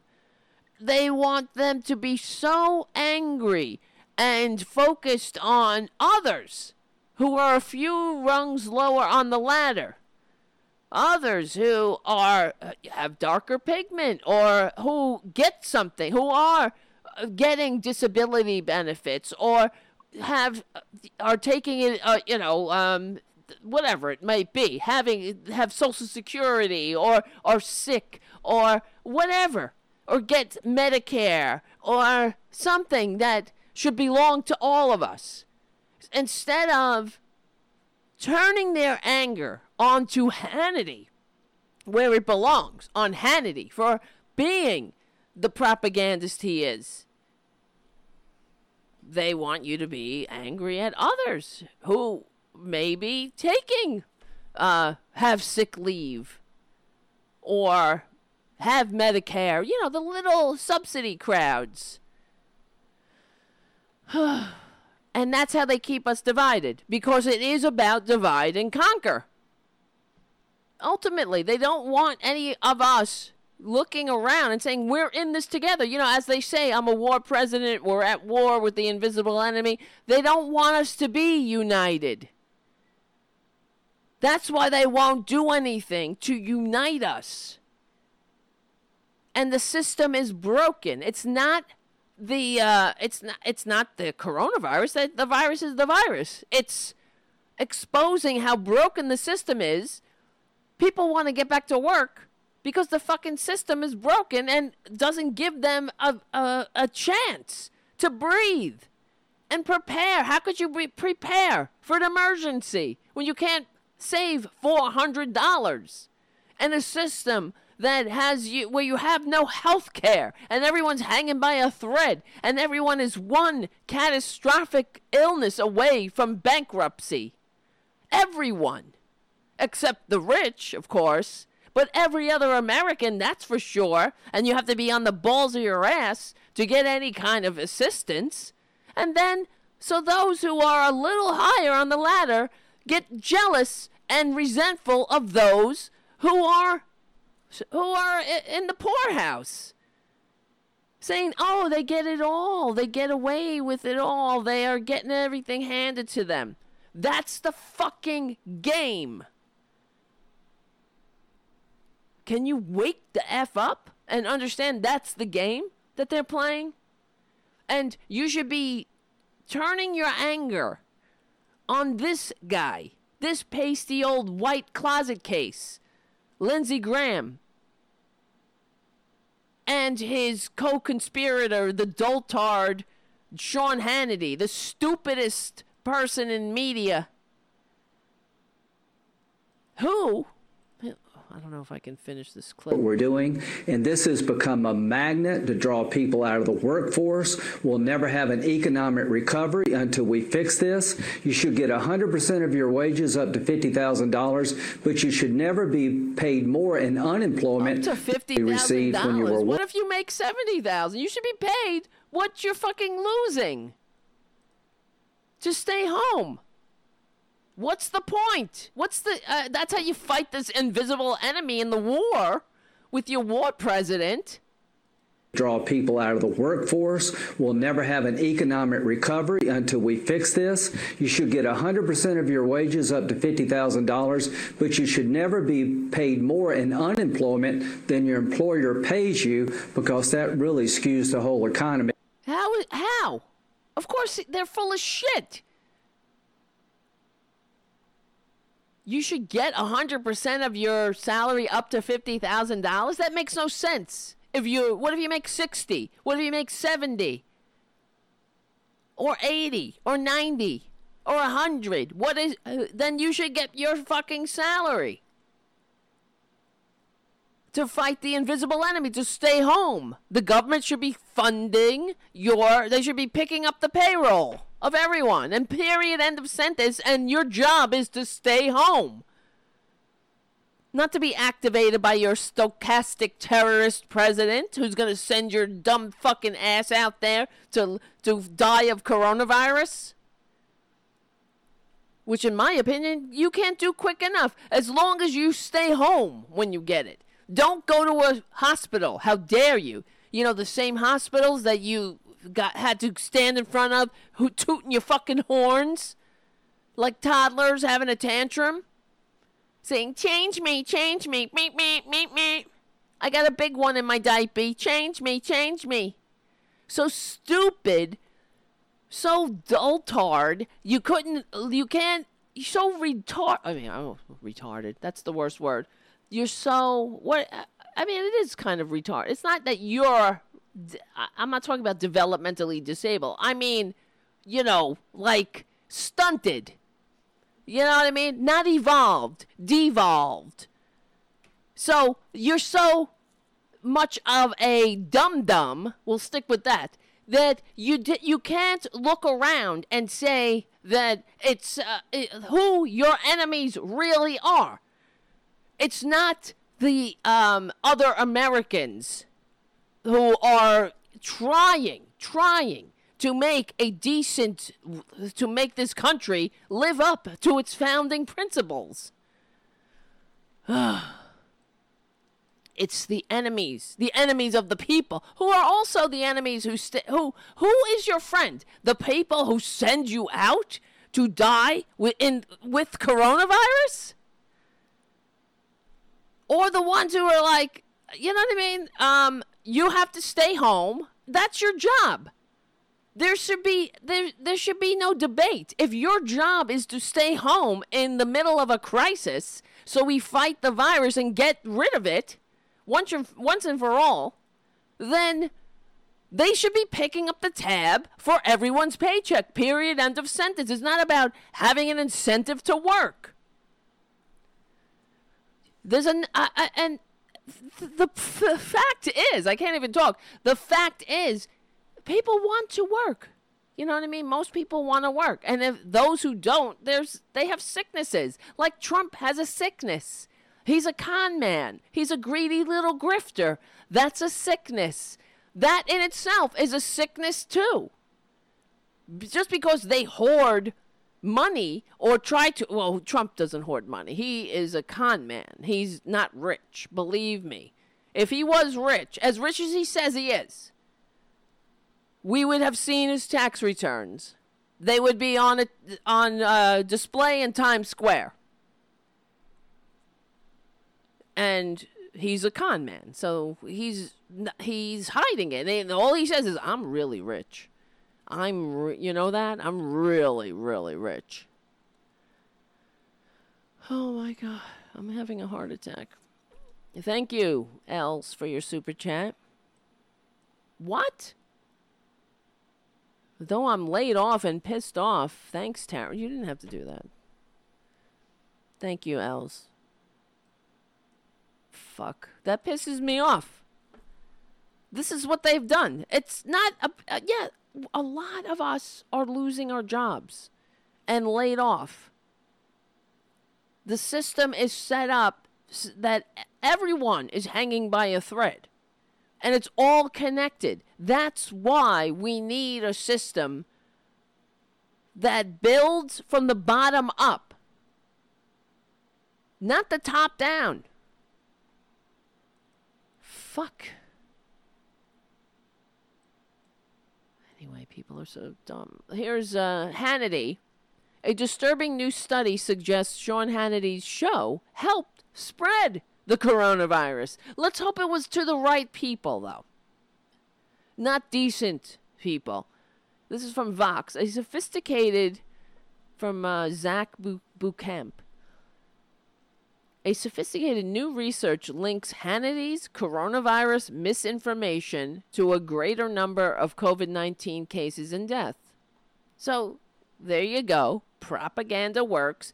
That's why every autocrat, every authoritarian dictator throughout history, whether it was from the from the time of the Romans to now, they took over the mechanisms of communication because propaganda works. So that's why when they repeat something and repeat it and repeat it, it becomes like a, a common knowledge, like the dignity of work. We have to give an incentive to work. Teach them the dignity of fuck you. This shit.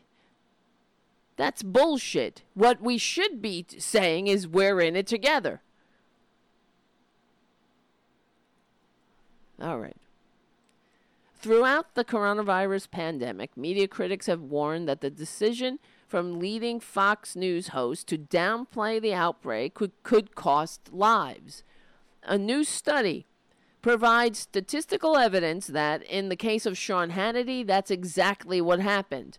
The paper from econom- from oh, from economists Leonard Bursztyn, Ak- oh whatever, oh god, Akaba Ak- uh, Akash Rao and Christopher Roth and David Young. God damn it.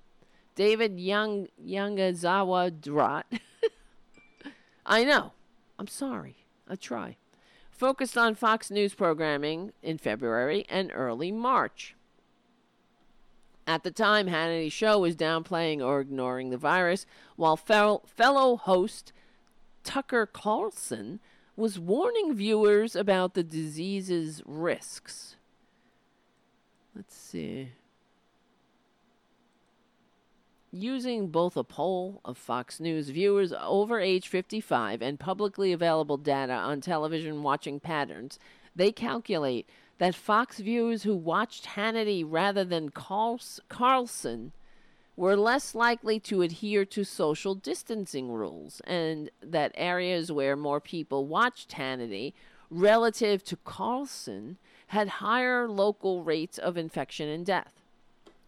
Greater exposure to Hannity relative to Tucker Carlson tonight leads to a greater number of COVID 19 cases and deaths, they write. One standard deviation increase in relative viewership of Hannity relative to Carlson is associated with approximately 30% more COVID 19 cases. Holy shit. It's unreal. That's why I say propaganda works. It matters. It matters who has the means of the means of communication, what that communication is saying, what we're saying to each other. That's why education is vital to a functioning democracy. That's why we need a system of education that teaches young people about republics, how republics die, how tenuous they are, the obligation we have to each other in a free democratic society that teaches us about diversity, about how cultivating a free democratic society that is a nation of laws and a nation of immigrants, and how a, civil, a civilization that leaves no one behind is the only kind of de- uh, civilization that can work in a democracy.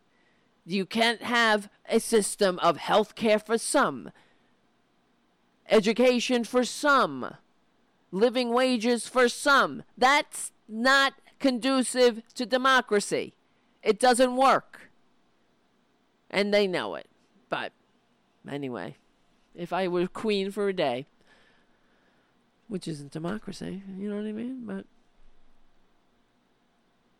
let's see, here we go. Uh, greater exposure to Hannity. Oh, yeah, I wrote that. I read that, I mean.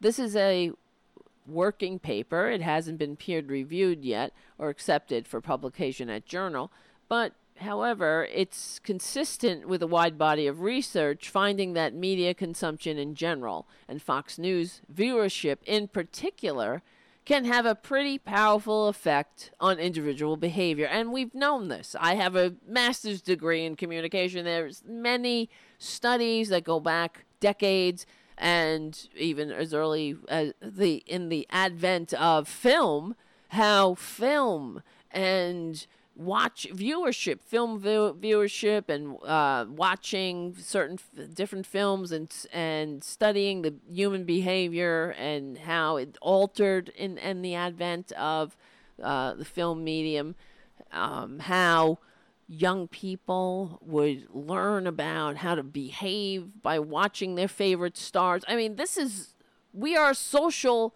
species. We learn from each other. What's acceptable, what's not. And of course, that's it. We communicate. Propaganda works. And that's why it's so important to support the liberal media, the real liberal media. So you don't get this shit. You have another, you have the real truth.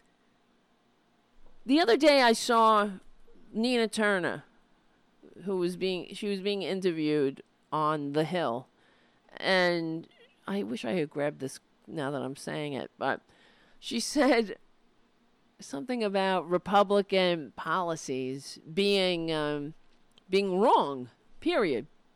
How they we have uh, not just Republican conservative. She's saying progressive policies. We have the right ideas, and we have and it's and she was adamant.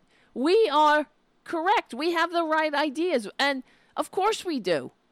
And she wasn't the way that she stated it with such certainty. Yeah, and it's not about oh let's get their ideas you know how um how these dlc democrats biden and uh, Nancy Pelosi. Well, not I'm I'm not sure if I hear her say that much, but you know, Biden definitely or Klobuchar. They talk about, oh, I can reach across the aisle. Let's get some ideas. We can work together, getting ideas. You, excuse me, you reach across the aisle. You ask them for their ideas all you're doing is giving them legitimacy is ex, is give as elevating these fascist um, neoliberal capitalist kiss up kick down oligarchic elitist ideas into your uh, you're giving them legitimacy when it doesn't work democracy is democracy it's not about what is your idea you want the rich to get richer, the working class to be the working poor because the working poor is more malleable. So, what are you talking about when you say let's reach across the aisle and I I could take uh, work with Republican ideas? You're giving those ideas credence. There's you don't have um a, a little bit of income inequality and upward mobility. You know what I mean? It's either you are an upwardly mobile society or you are not. Either your your your gap between rich and poor is slight or it's not. Or it's wide. Man, I need a drink. So it's dangerous. Just like look at what we're dealing with with Obamacare. Obamacare sucks because it's the Republican health care plan. It is another way to make the rich richer, to keep the broken system intact. You either fix a healthcare system or you you you you um what do you call it? You enable a broken system. Democracy is or it isn't. What kind of a system do you want?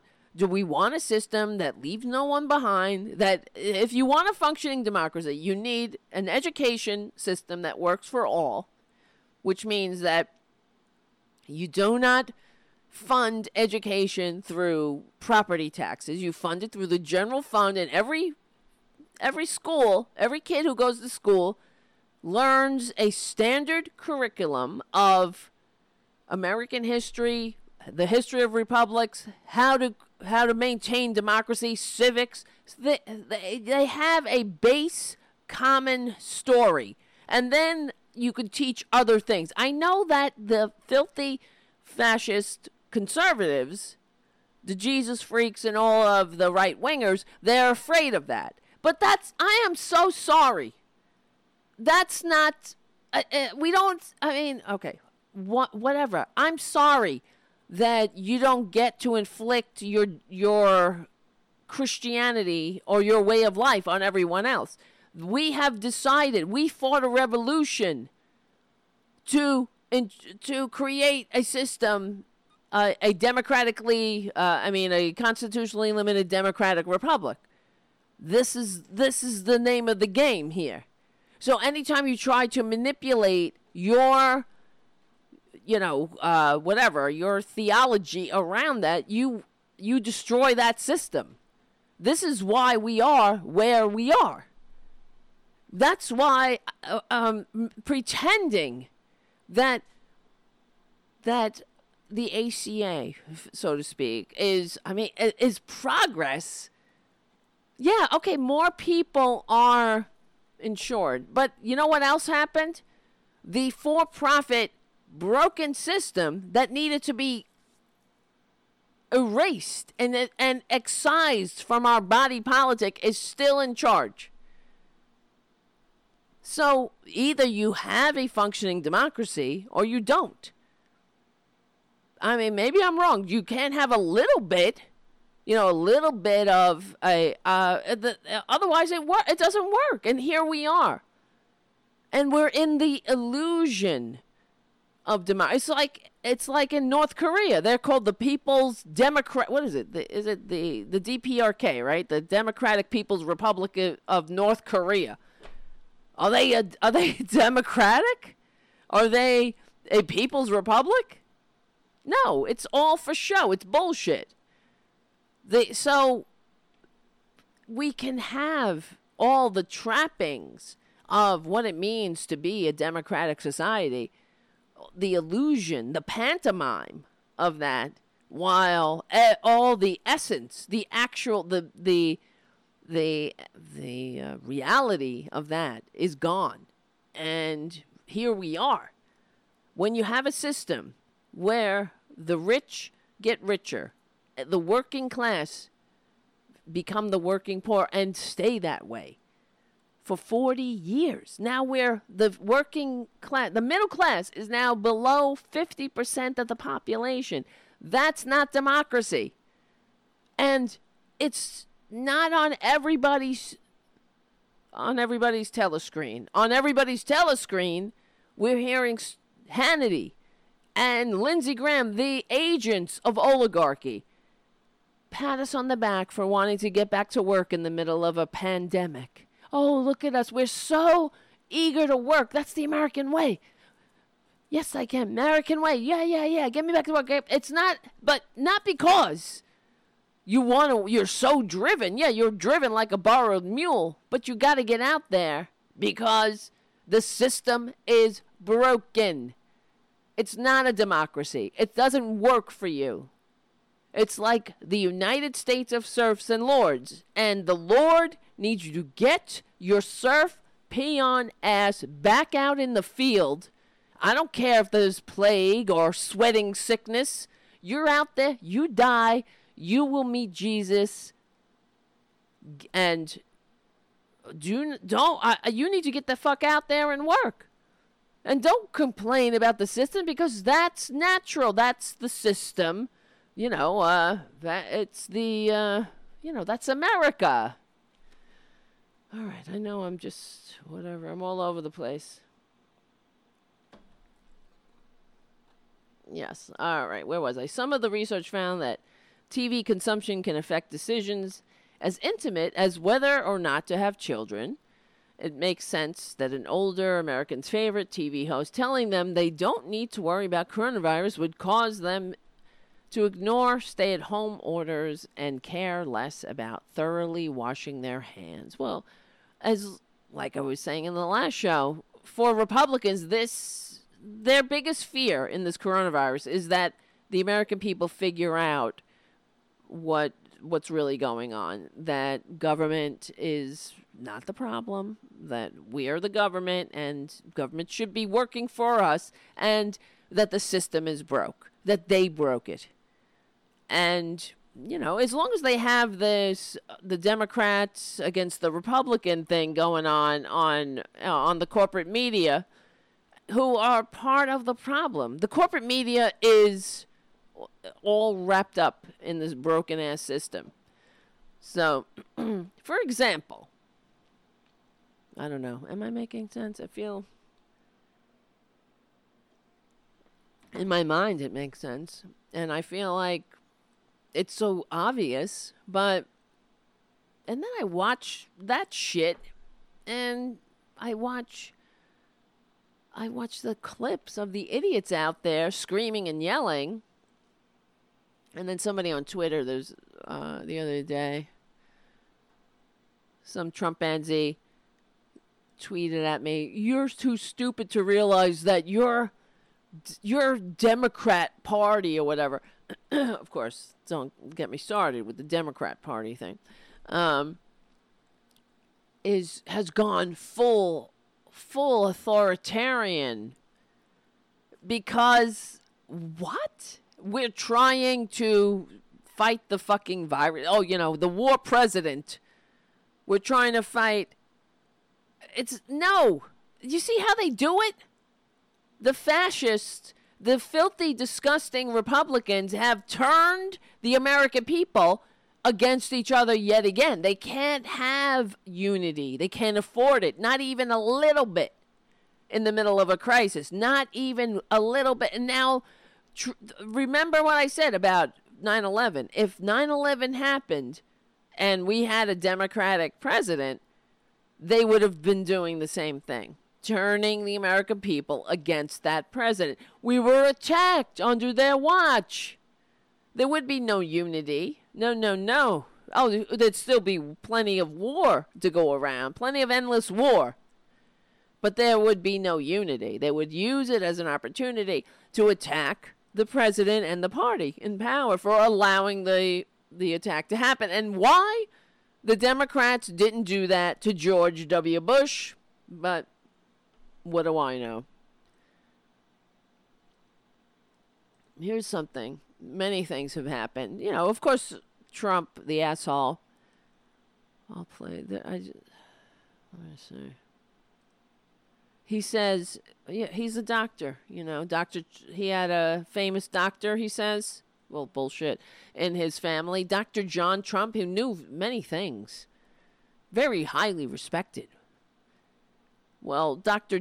Trump, Dr. Twitler, call, paging Dr. Twitler let's see how many people die listening to this shit now. Supposing we hit the body with a tremendous, uh, whether it's ultraviolet or just very powerful light, and I think you said that hasn't been checked, but you're going to test it. And then I said, supposing you brought the light inside the body, you can, which you can do either through the skin or uh, in some other way. And I think you said you're going to test that too. Sounds interesting. Right, folks who could. Right, and then I see the disinfectant where it knocks it out in a minute, one minute. And is there a way we can do something like that uh, by injection inside or or almost a cleaning? Because you see it gets in the lungs and Yeah, it get in there. does a tremendous number of the lungs. So it'd be interesting to check that. So that you're going to have to use medical doctors with. But it sounds it sounds interesting to me. Hire a So we'll see. But the whole illegal- concept of the light, the way it kills it in one minute, that's Wow. uh, that's pretty powerful. pretty powerful. You can't. What do you mean you can get in there and disinfect it? But you're going to have to hire a doctor. At least he concedes to that. You can't just hire an undocumented immigrant to get in there with their disinfectant, like, you know, your lungs. Hit it because they found out. Oh well, the virus when they hit it with ultraviolet light. You know, Trump thinks he's he's uh, Jonas Salk over here, right? So now we have to all be dragged through his manias a little bit more, wasting our time with this bullshit. And God knows what the fuck people will do listening to the. Will they drink disinfectant? Maybe they'll spray some bleach in the air and breathe it in. People have already died taking Dr. Twitler's medical advice. And there he is telling him, "Oh, look at me. I'm I'm very smart." And they're all going to study it now. But you, don't you think that there are doctors and and researchers and scientists that are already on the case?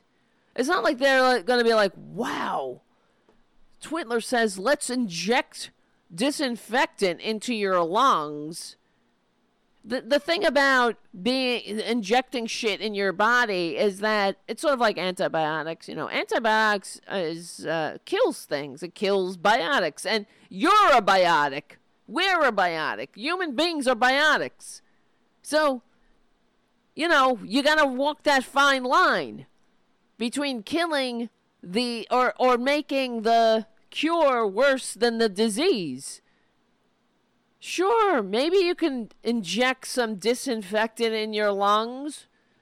Okay, as if no one ever researched anything like that when you talk when you're dealing with pneumonia or some kind of infectious disease that attacks the lungs you you don't think that in all the years of, of medicine and science that people haven't tried different approaches oh john donald uh, dr twitler says let's inject our lungs with disinfectant you first twitler Will you volunteer to be the guinea pig? I know you love America so much. This is the guy. I'm reading here on the Intelligencer. The president who once stared directly into a solar eclipse is now offering researchers ideas on how to treat the coronavirus. This is uh, Matt Stieb in the Intelligencer. Oh, hello. Get up here. What are you doing? Come on. At his Thursday press conference, President Trump, ew, that's Twitler, suggested that, come on, Junior, using disinfectants, which are generally harmful to the human body or poisonous if consumed in large quantities, may help patients flush the virus from their system. Trump who has said that he has a natural ability for understanding public health, added that injecting heat and light under the skin may be effective in countering symptoms of the virus, that he has already killed around 50,000 Americans. To the reporters in front of him and public health experts on his right, Trump addressed the following trip. So, Supposedly, we hit the body with a tremendous, whether it's ultraviolet or just very powerful light. And I think you said that it hasn't been checked, but you're going to test it. And that I said I, you're supposed to bring the light inside the body, which you can do either through the skin or some other way. And I think that you're going to test that, right? Sounds interesting. Yeah, we're all going to be like, thank you, my lord. Thank you, Jesus and Tr- Donald J. Jesus Trump for we were so dumb without you. We had no idea. Science, science took a leap a thousand years forward thanks to your amazing idea. The same guy who came up with pee in this Trump labeled plastic cup so fake FD, well, fake scientists could analyze your pee and come up with some non FDA approved sugar pills to uh, you know make you perform your best, be your best self, you know, be best. Called the Trump Network vitamins. That guy, that guy, is now telling people to disinfect their lungs with injection. You know, you will need to enlist a doctor, but um, I mean, I don't know why, but a uh, just breathe. I don't know, maybe drink some bleach that might disin- that might kill some coronaviruses. It's very interesting, right? I don't know. It's interesting. You got to study that drinking bleach. Because it does work. It will kill the coronavirus, but you'll also be killed. But at least the coronavirus will be dead. Then I see disinfectant where it knocks out in a minute. One minute. Is there a way we could do something like that by injection inside? Or almost like a cleaning? You know, the way my undocumented uh, illegals do that at my roach infested, bedbug infested. Wait, so Joey Bay sent me a funny thing today. He said he had some names. Where is it? Morgalago. That's hilarious. Morgalago, we're going to call it. So, uh, it's almost like a cleaning, uh, unlike what they do at Morgalago. So it'd be interesting to check that. Yeah, very interesting. So you're going to have to use medical doctors, you know. Not that they know. I mean, Twitler knows more, but It sounds interesting to me, so we'll see. But the whole concept of light? Why didn't anybody think of that? The way it kills in a minute, it's pretty powerful. You know how he likes power. Yeah. Let me see. As coronavirus task, task force coordinator Dr. Deborah Birx kindly let the president know this is not a promising treatment option. And though Trump's Thursday proposal seems too incoherent to cause, cause harm, harm to cause harm, in past weeks his spurious information has resulted in the death of an Arizona man who drank an additive used to clean fish tanks, chloroquine phosphate, phosphate, which he mistook for hydrochloroquine, a drug formerly touted by the president. At the Thursday presser, Washington Press reporter Philip Rucker called Trump out on the apparent misinformation. People tuning into these briefings, they want to get information and guidance and want to know what to do. They're not looking for rumors. Trump replied, I'm the president and you're fake news. Can you fucking believe this? Adding that his recommendations are just a suggestion. Well, let's hope they only kill the right people. You know what I mean? Yes. Let's hope, and Tara Jr. Jr. agrees. Let's hope that no, and no decent people would would follow that advice anyway because they're not stupid or insane. So let's hope when that that bullshit gets into their ears about disinfecting their lungs, that they might take Trump on his take take him up on his advice. Really? All right, where am I? Where am I? Who am I? What am I? Where am I? Why am I? How am I? oh, Jesus. All right, one more thing. What else? In my, let me see, I'm looking at the chat. Let me look at you guys for a minute. Patricia Paradu. Yes, dip your chicken nuggets in some Lysol. Doctor's orders. Mangle, uh, Mangle Alago. That's good. Resist evolve. Uh, President W. Dumb shit. Of course. Why? Why do I be? Paradu. Why? Who am I? Why am I? Where am I? yes. I know. Dave the Dragonford, I hate to say this, but the Democratic Party is putting up a corpse. We are going to have this idiot for four more years. I hope not. I hope you're I hope you're wrong. I really do. But I'm really concerned. And they're it's they're setting up the same situation with Hill with as what happened with Hillary. They're the um I'm I'm hearing all these polls, you know, as we did during the 2016 election.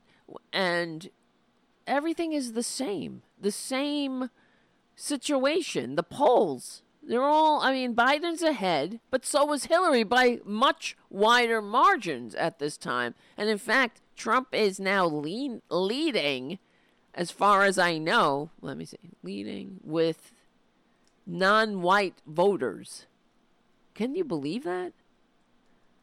How is that possible? You know, the same people of color, or whatever they said, uh, who brought Joe Biden to S- South Carolina how they turned around and they all voted for Biden, how they love them some Joe Biden. I don't know why.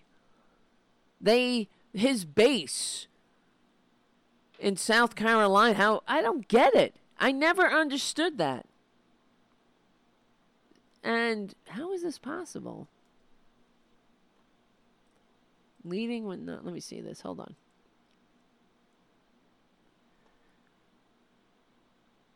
Fox News poll shows Biden leading Trump by eight points in Michigan and, and Pennsylvania. Let me see something here. I just saw something where it said that Trump was leading in non white voters. Maybe I'm wrong. Hold on.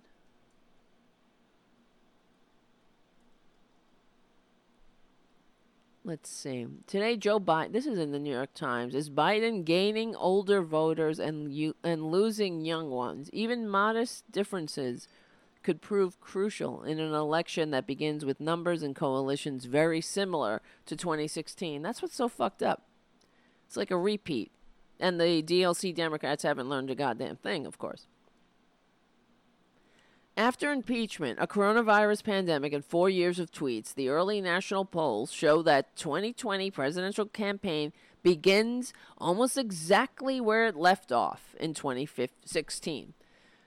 Today, Joe Biden leads Donald Trump by just under six percentage points. Can you believe that? It should be like Hillary. Um, it should be trouncing this doltard. Nearly four years ago, the final national poll showed Hillary Clinton led Mr. Trump by around five percentage points among registered voters. The similarities are even starker among closer examination. The polls depict an electorate that remains split in the same ways, with Trump and Biden drawing nearly identical numbers to the ones candidates did four years ago among white voters with or without a college degree. But not everything is exactly the same. Even modest differences have the potential to alter the race. Mr. Biden shows an early strength among older voters. Mr. Trump has made gains among non white voters. There are early signs. How is that possible? There are early signs of an expanded gender gap. All of this could change by November, but all of it could be decisive in a contest with the potential to be closely fought. Trump trails by five or six points. In the compilation of high quality, methodologically comparable live interview telephone surveys used for this analysis, Mrs. Clinton led by exactly five points among registered voters in October 2016. Mr. Biden, in contrast, leads in similar polls by 5.8 points. So he's down. Of course, state polls struggled in 2016, but national polls weren't bad. The national polls used here showed Mrs. Clinton ahead by 3.7 points among likely voters, or only about 1.6 points more than her final 2.1 point popular vote margin. It's worth recalling that a 1.6 shift in Mrs. Clinton's favor would have probably won her the election, and Biden will probably be considered a modest, if narrow, favorite if he enters the election with a five point lead. A huge split among white voters by college education the defining feature of the 2016 presidential election was a huge gap between the preferences of white voters with or without a college degree.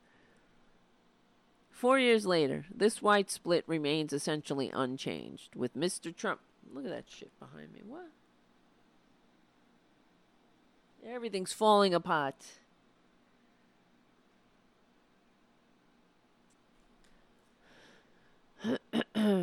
let's see, with Mr. Twitler leading around leading by around 30 points among whites without a college degree and Biden holding a double digit lead among whites with a college degree. It suggests that Mr. Biden, despite his reputed appeal to white working class voters, has not succeeded in broadly winning back those in the group who flipped from President Obama in 2012 to Trump in 2016. You see what I'm saying? Come on. This is what we were telling them. These DLCers. That's why we wanted Bernie. Oh my God. It also suggests that Mr. Biden has not made huge gains among college educated white voters, as some assume based on Democratic gains in suburban areas. Exit polls in 2016, often used for electoral analysis, showed that Trump won college educated white voters. but exit polls were severely biased. In this measure, it seemed far likelier that Mrs. Clinton won them. Whatever. A relative Trump advantage in the Electoral College. Mr. Trump's wide lead among white voters without a college degree means that he has retained his advantage in the relatively white working class battleground states that have tended to desi- decide recent American presidential elections. So far, state polls show that Mr. Biden holds only a narrow lead, per- perhaps around a combined average of two points among registered voters in the states likeliest to decide the presidency, which is bullshit. We need to get rid of this electoral college bullshit. I am tired of living in a country where Democrats win the election or win more votes, not just in the presidential election, but win millions of more votes, but still maintain a minority. Fuck that. Oh, those are the rules. Bullshit. Then they're fucking unfair and have to be changed. Enough is enough. If we allow that to happen again, if this Twitler wins the electoral college again without receiving the most votes, fuck that. That's tyranny. This we're living in tyranny. But Republicans don't care. And trust me, if the shoe was on the other foot, here's why the Democrats pissed me off. If the shoe was on the other foot, don't you think that every time they got in front of a camera, they would be saying, the illegitimate president who received fewer votes, just like the Supreme Court.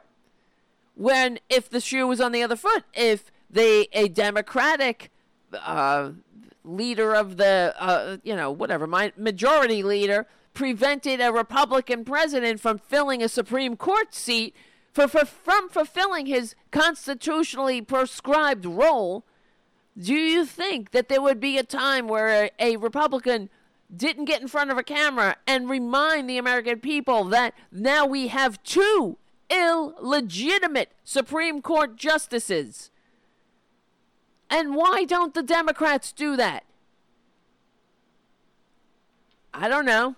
Maybe they're getting they are they they getting paid. They're getting buku bucks in the broken ass system. The broken ass system gave them two $25,000 refrigerators stocked with $13 a pint ice creams in a pandemic.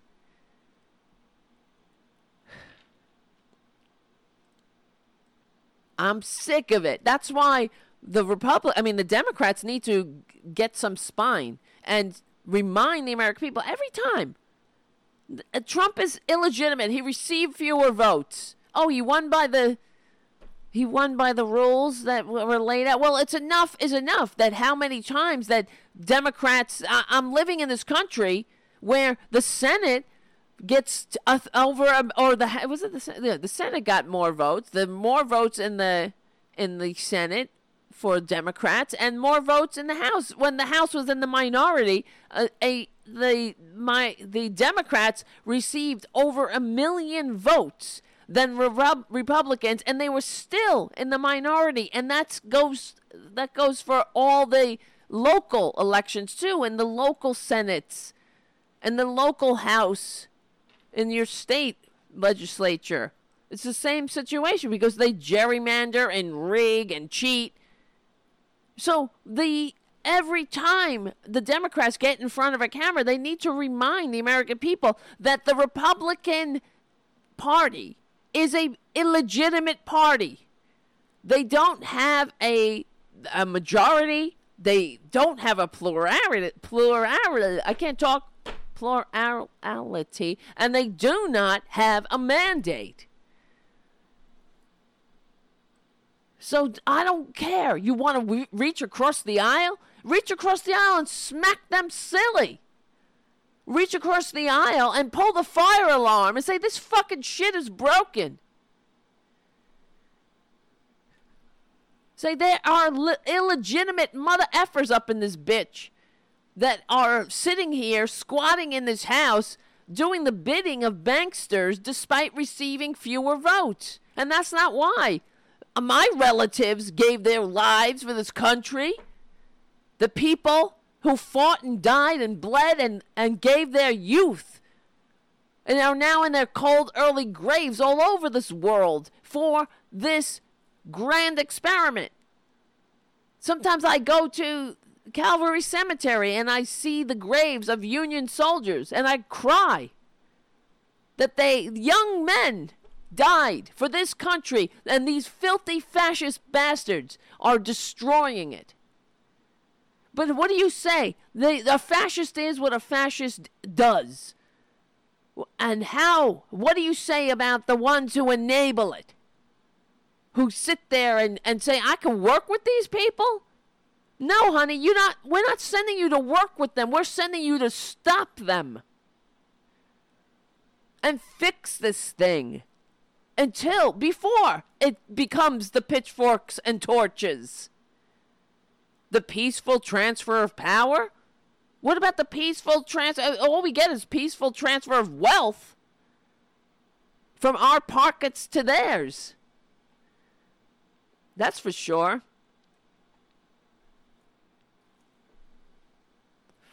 Unreal.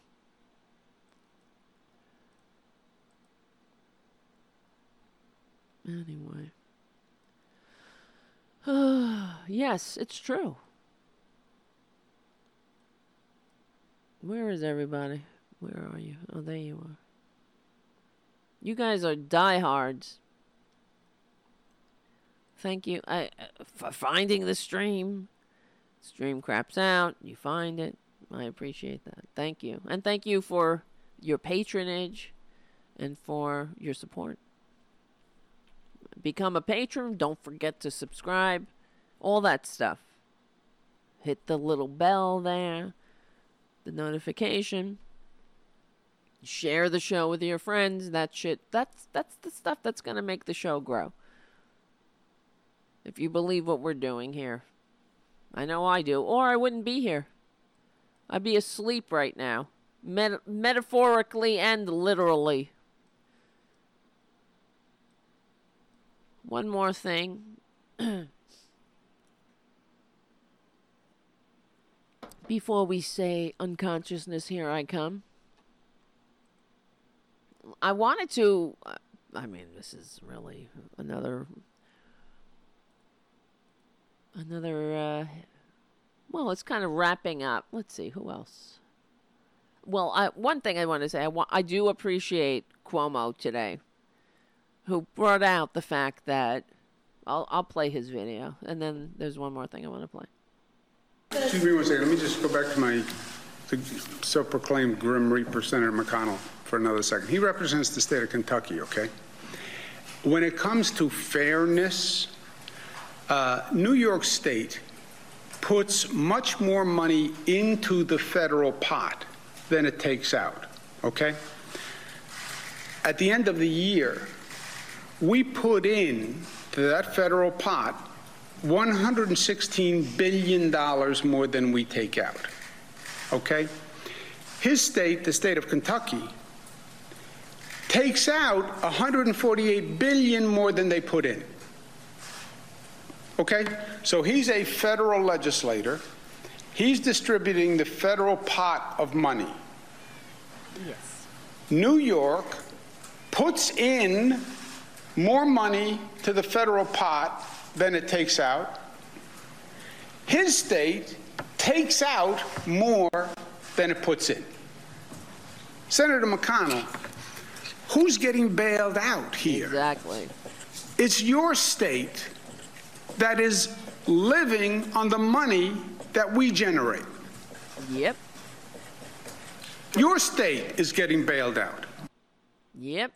So if you don't bail out, New York City or the the states that keep this whole country afloat, then you're fucking your own people again, Mitch McConnell. And who the hell? Who's here? Who is tired? Raise your hand if you're tired of these filthy, disgusting Republicans talking about uh, free rides and makers and takers while they suck on the government teat while they attack re- the blue states without the courtesy or manners to simply say, Thank you. Here, I'll raise my hand. I know. What about you? Oh, what about you? Raise your hand. Raise your hand. Raise your hand.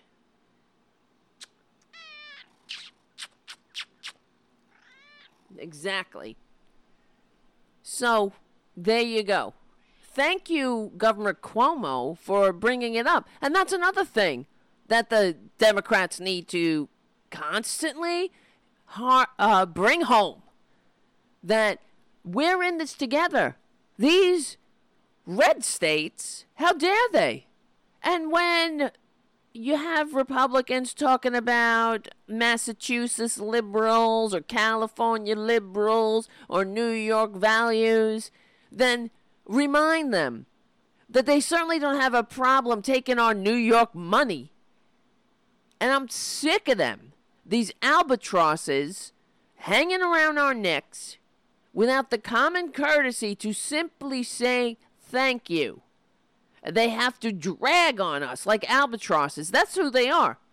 Pretending, oh, pull yourself up by your bootstraps. Well, take your own advice. Stop taking our blue state dollars. They can't, though. And that's why Republicans are unfit. They're like teenagers, you know, who not even teenagers. They're like pre-pub or they're they're adolescents, post-pubescent, little little scummy uh, they you know brats who haven't they they're just brats who've had everything handed to them. And then they they ma- they mock mommy and daddy. They pretend like they're good you know they're big men big men on campus at the local elementary school. But as soon as they get in trouble Mwah, mommy mommy help me mommy. That's who they are well, uh, but when they're with their friends, oh, they're big and tough. Big men, right? We're all grown up. Well, be grown up. Go out on your own. Fuck off. Leave us alone. Instead, they don't even have the courtesy to say thanks. You know, these great God fearing Christians, too look in your look at yourself in the mirror. And this is what uh, how we began the show too in the earlier segment before we were rudely interrupted by the my computer that wouldn't run. Look at yourself. Take an inventory of yourself. You're not pulling yourself up by your bootstraps. You're you're pulling yourself up by my bootstraps. And i'm tired of it I'm tired of it's it's fine because we're in this together, but do not tell me. You know, oh, you gotta you gotta learn the dignity or whatever the fuck you're trying to say. Oh, oh well. Basically you're saying drop dead. That we're not in this together. That oh well, fuck you. Well, you know what? You fuck yourself too, Mitch. Dumb bitch McConnell. And I'm tired of these Republicans. And thank you, Governor Cuomo, for, for bringing it out again. I could say it here, but he's got a, obviously the platform and the credibility. But we say this all the time. Why isn't that on every on every telestream? Teles. Why can't I say that word? Telestream screen. Ugh. Sometimes words get stuck. Why? That should be on every TV screen. That welfare queen states that who's the real welfare welfare queens? What do you talk about makers and takers? Talk about an illegitimate bunch of whiners who receive fewer votes, who who block the mechanisms mechanisms of democracy, who hate America, who are undermining us in this war against the invisible enemy. Come here, Junior. What's the matter, Junior? He's getting crankier in his old age, as I am too. Look at this cranky baby I got here. Look at the cranky baby. Why are you cranky? He's such a good boy. I love this cat. This is a person. it's a person to me. It is. All it needs is a little bow tie and a little top hat. You're a good boy. All right, one more thing before we go. We're going to. I wanted to talk about that Nancy Pelosi thing again. Because I'm running out of coffee and I'm losing my voice. And it's almost 11 o'clock. Well, it will be. It'll be after 11 by the time we're finished. And thank you for all sticking with me. Jesus. Jesus Christ. On a bike over here up in this bitch. What the fuck? So, um. Anyway, so the other day we were talking about Nancy Pelosi's the ad. Well, first of all, we spoke about Nancy Pelosi doing her funny little thing with James Corden in front of her two, two $25,000 refrigerators with her ice cream stacked with $13 a pint ice cream. And that, you know, just not a good look when Americans can't save $400 for an emergency and government is bailing out banks and people are left high and dry again. And, you know, as we were saying in the whole rest of the show.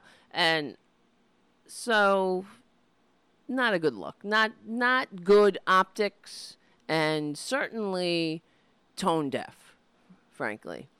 So of course the Republican Party, not because they were watching this show, that's for sure. Because they they do have communications people who are cutting ads for them and looking for every angle to run. And even though Republicans are, are filthy agents of oligarchy and ghosts of the Gilded Age, who cares? They're going to present themselves as the saviors of the American people. As they cut an ad that may, and they called Nancy Nancy Antoinette, while basically let them eat cake or let them eat ice cream. And, you know, the, the, uh, the the the balls on these mother effers who created, who helped create a system, and will fight tooth and nail to maintain that system, where the rich get richer and the working class become the more malleable working poor and uh, uh, entrenched without a, any hope of rising into any uh, into living better than their parents or whatever used to be the measure of a functioning society. It doesn't matter. They know that people are pissed off about the inequality and the upward immobility. So, and rightfully so. And except the Republicans want to point their anger where uh, oh, definitely away from where it truly belongs. They would want they want them angry at Nancy Pelosi. Of course she's part of the problem. She's part of the government that uh, that created the upward immobility and income disparity. But at least Nancy, you know, she likes to consider herself a good person because she'll throw you a bone. She'll make you, uh, she'll, she'll extend unemployment benefits 99 weeks. She'll pa- pass, help pass Obamacare, the Republican health care plan that allows Americans to get health care, many more Americans, but still leaves millions out and millions underinsured because you can't afford it, blah, blah, blah. So, whatever. She's part of the problem. We understand that. But she stepped into the trap. And hopefully, you know, she'll learn a lesson and maybe she'll be ashamed enough to want to change and maybe listen to the progressives. What are the progressives? We're just people who want an FDR New Deal, who want to fulfill FDR's uh, dream. Bring the New Deal back and and complete the second Bill of Rights that we would have had if if not FDR if if he didn't pass away uh, in too way too soon. So anyway, our friends on the View who who are who are annoying, okay? They're all a bunch of annoying bees. B I T C H's. Why am I spelling it out when I'm, I usually just curse?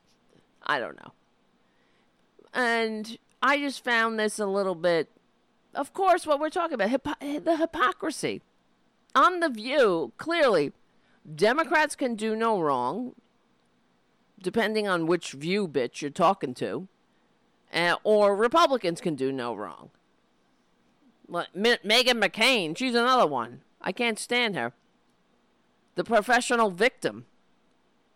They're such whiners. That's the thing about these trust fund brats, and and she really is the walking case against nepotism. The she's such a victim all the time, such a whiny victim. You ever notice all these rich bastards who were uh, born on third base thinking they hit a triple? the ones who are advocating the loudest against everyone having a shot, everyone having health care or a, a, living wage, retirement security, sick pay, all those, the the uh, the benefits of society that other human beings all over the globe consider their birthright. These are the whiniest little professional, most professional victims of all, especially Meghan McCain. But anyway, this uh, view um, you know, Whoopi's on my last nerve since she's, I don't know what happened to her. She's definitely, you know, after she attacked Bernie, fuck her, but she's, de- she came to the defense of uh, Nancy Pelosi. So, here. So I want to point out that the ice cream she's talking about actually comes from a small business. I know that because I send this ice cream. Listen to the I- indignance. I want a pun. It's sort of the same when she went after Bernie. When you getting out? When you getting out? Well, so you stay in it. She has no clue. Uh, so it's okay because it comes from a small business. It's okay that the American people can't retire or we can't uh, uh, um, effectively fight this invisible enemy. And everyone's anxious and trying and and and uh, people are in danger of losing their homes in this so-called we're in this together fight against the invisible enemy. Because uh, of the broken system. I don't hear Whoopi getting so indignant and coming to the defense of of progressives who are trying to fix this thing to the point where a twitler never rises again as much as she wants to come to the defense of somebody like Nancy Pelosi who she should have just said yeah that was a mistake. She stepped in it. And Nancy Pelosi should be I mean why? Why? Where'd you get those two $25,000 refrigerators from? How did you make your money? Why is it that the majority of people who are uh, are so-called representatives in the House of Representatives are millionaires? When this country is the least upwardly mobile of all of our western partners. How does that how did that happen? It used to be that the house was the closest to the people. Why is it that we are represented by my majority millionaires? That's fucked up. It's not democracy. It's not the way it's supposed to be. So her I want to say that that's a small business. So attacking the the complete swing and a miss on uh, as far as Nancy Pelosi's appearance and her her her tone deafness. That's really the problem, and it's also. Uh, also, it is a problem that wh- I don't know. I don't know how Nancy Pelosi made her millions, but what, the fuck, man? Why is it that why isn't Whoopi so upset that the majority of representatives are millionaires in a country that is now um the least upperly mobile with the widest income gap. Where is the indignance there in regard to that? It's because it's a small business, so you can do anything. You could be you could be as out of touch. It's sort of like the whole. It's the Biden effect, right? My VP pick will be a woman. Who fucking cares? What does she stand for? I'd rather have an old man who's on the right side of history with the right policies than a woman. Oh, wow. A woman is gonna send our American uh, brothers and sisters to die in a war based on uh, lies. Who cares? Oh, a woman is going to kiss up, kick down, and entrench the oligarchy and ensure that Americans have to go on GoFundMe for for health care. Oh, a woman is doing that, is blocking Medicare for all. A woman, whoa, whoopee. Wah. We've come a long way, baby. Wah, wah. Like, who? What the hell? And she is one of the people that is fighting to make sure that small businesses are able to get the testing they need and the stuff that they need. Well, so, Joy, you kind of feel the American people getting the living wages they need, the health care they need, the retirement security they need. I mean, I could go on. The secure democracy, the education they need. she's being s- Eh, that's a small business. Who fuck? I mean, God. That's a small business. I just want to say that's a small business run by women of color that's selling those $13 pints to people who are rich and nobody can afford except I mean, come on. scapegoated here. Scapegoated. Oh yeah. Says are able to get the testing they need and the stuff that they need. So, Joy, you kind of feel like she's being s- scapegoated. No, she's not being scapegoated and it's like take a look at yourself. Of course you can. Just say she fucked up. It's not good. Why don't she I, I don't I honestly I'm so annoyed at this whole thing. It's the it's this whole Ellen be nice crowd. Oh, here. enjoy. Of course. But I love that you just said that that's a small business. That's perfect. You know, the Democrats are, in fact, That's perfect. fighting for more funding for hospitals and as well as re- Yeah, for for-profit hospitals, for small not for everyone getting health care. Every single person getting health care by right of citizenship, not privilege of wealth. This is for minors. Hospitals, for-profit hospitals. Yes, But I love that you just said that that's a small business. That's perfect. You know, the Democrats are in fact fighting for more funding for hospitals and as well as relief for small businesses for minorities and veterans. Okay, that's what the Democrats are fighting for. You see, it's the identity bullshit. For minorities, veterans, people of color, handy capable, uh, transgendered. Who cares? Plutocrats who sell $13 ice creams to wealthy people while the American people can't retire or, or save $400 or not have to turn to GoFundMe for medical care. So this this is just another distraction. You know, okay, it doesn't look good maybe. I mean, she's got an expensive That's the that's the truest thing this whole segment ever said. refrigerator. Uh, uh, let's go to Trump Tower and see what kind of refrigerator he has. But that's not the point. Who's got a fancy refrigerator? I'm glad, whatever. But there's they're missing so many points here. At the there's the forest, there's the trees. They don't see either. That where this country is broken. And Nancy Pelosi sitting in her ivory tower laughing when they the American people are unable to effectively follow the, the dictates of the government when it comes to social distancing.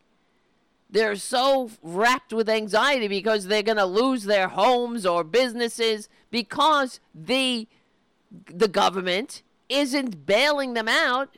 In fact, they need to be bailing them out 100%. It sh- there shouldn't be even, even be an argument. And it's uh, it should expose and Nancy Pelosi should be leading should be she should be in the vanguard of this argument how disgusting it is that the American people can't retire, have no sick leave, have no health care. So what? You gave some people health care. That's great. It's wonderful. It took it was so hard to get it done, blah blah blah. That's because the system is broken maybe Nancy, she's so great at whipping votes and counting votes and, and fundraising, then whip and count and fundraise over getting money out of politics and fixing this country so another Twitler never rises again. But they're so out of touch. You see, there's this. I could break this segment down in so many different ways it's the out of touch um, elite. It's the unable to see what the real problem is. It's not about uh, it's a small business. Whatever, good for that. It's it doesn't matter if there's one small business selling ice cream to the elites when the majority of the American people cannot handle a $400 emergency when over when the majority of the American people live check to check. So what? They're fighting for small businesses that are owned by veterans or women or people of color or transgendered or disabled or who fucking cares? That's not the point.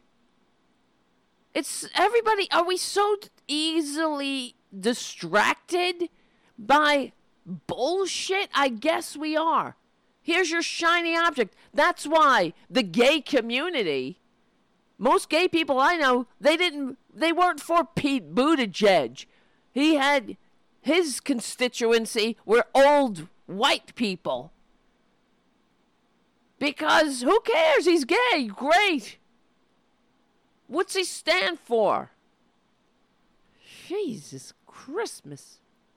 You know, but, but yesterday, Trump, I don't know if you saw this, yesterday, he's bragging about how much people love him.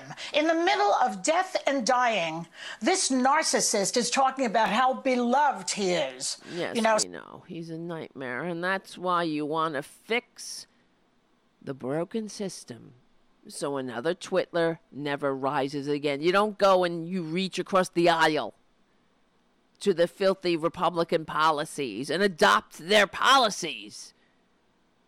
He's so disgusting. The Republicans are so disgusting. They put a literal con man in the catbird seat of power, but the who who pushed the Republican policy, the Republican health care plan on the people? Oh my God. All right, guys. I want to thank you all. Yes, Junior, I want to thank you too. Come here. Come here. Say hello. Hello.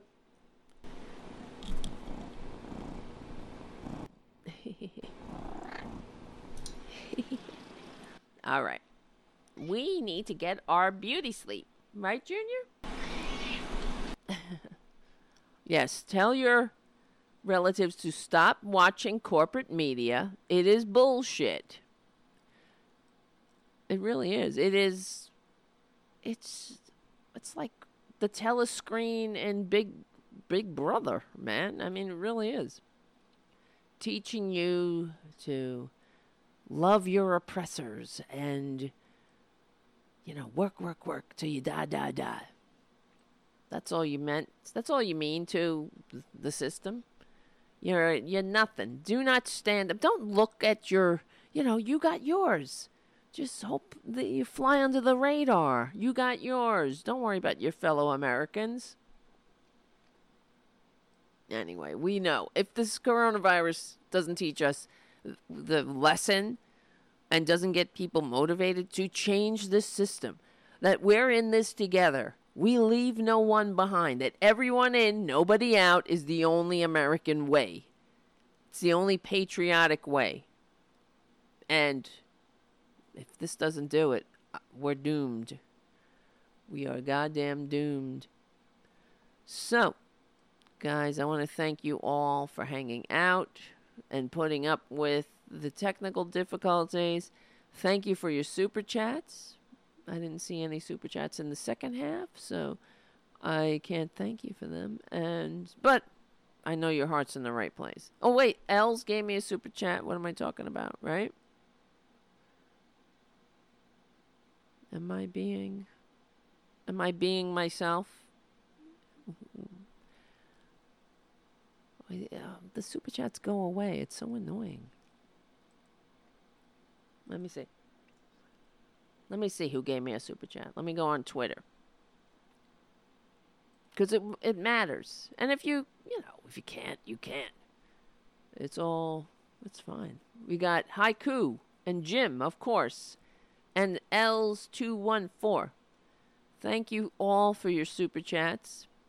Everyone else, you're dead to me. No, I'm only kidding. Please go on patreon.com, become a patron, share the show with your friends. If you can't, become a patron or super chat or whatever.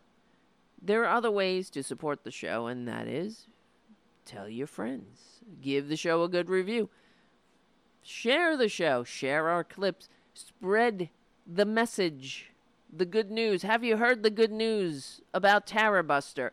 knock on your neighbor's door. Go ding dong. Have you heard the good news about Tara Buster? Ding dong, ding dong.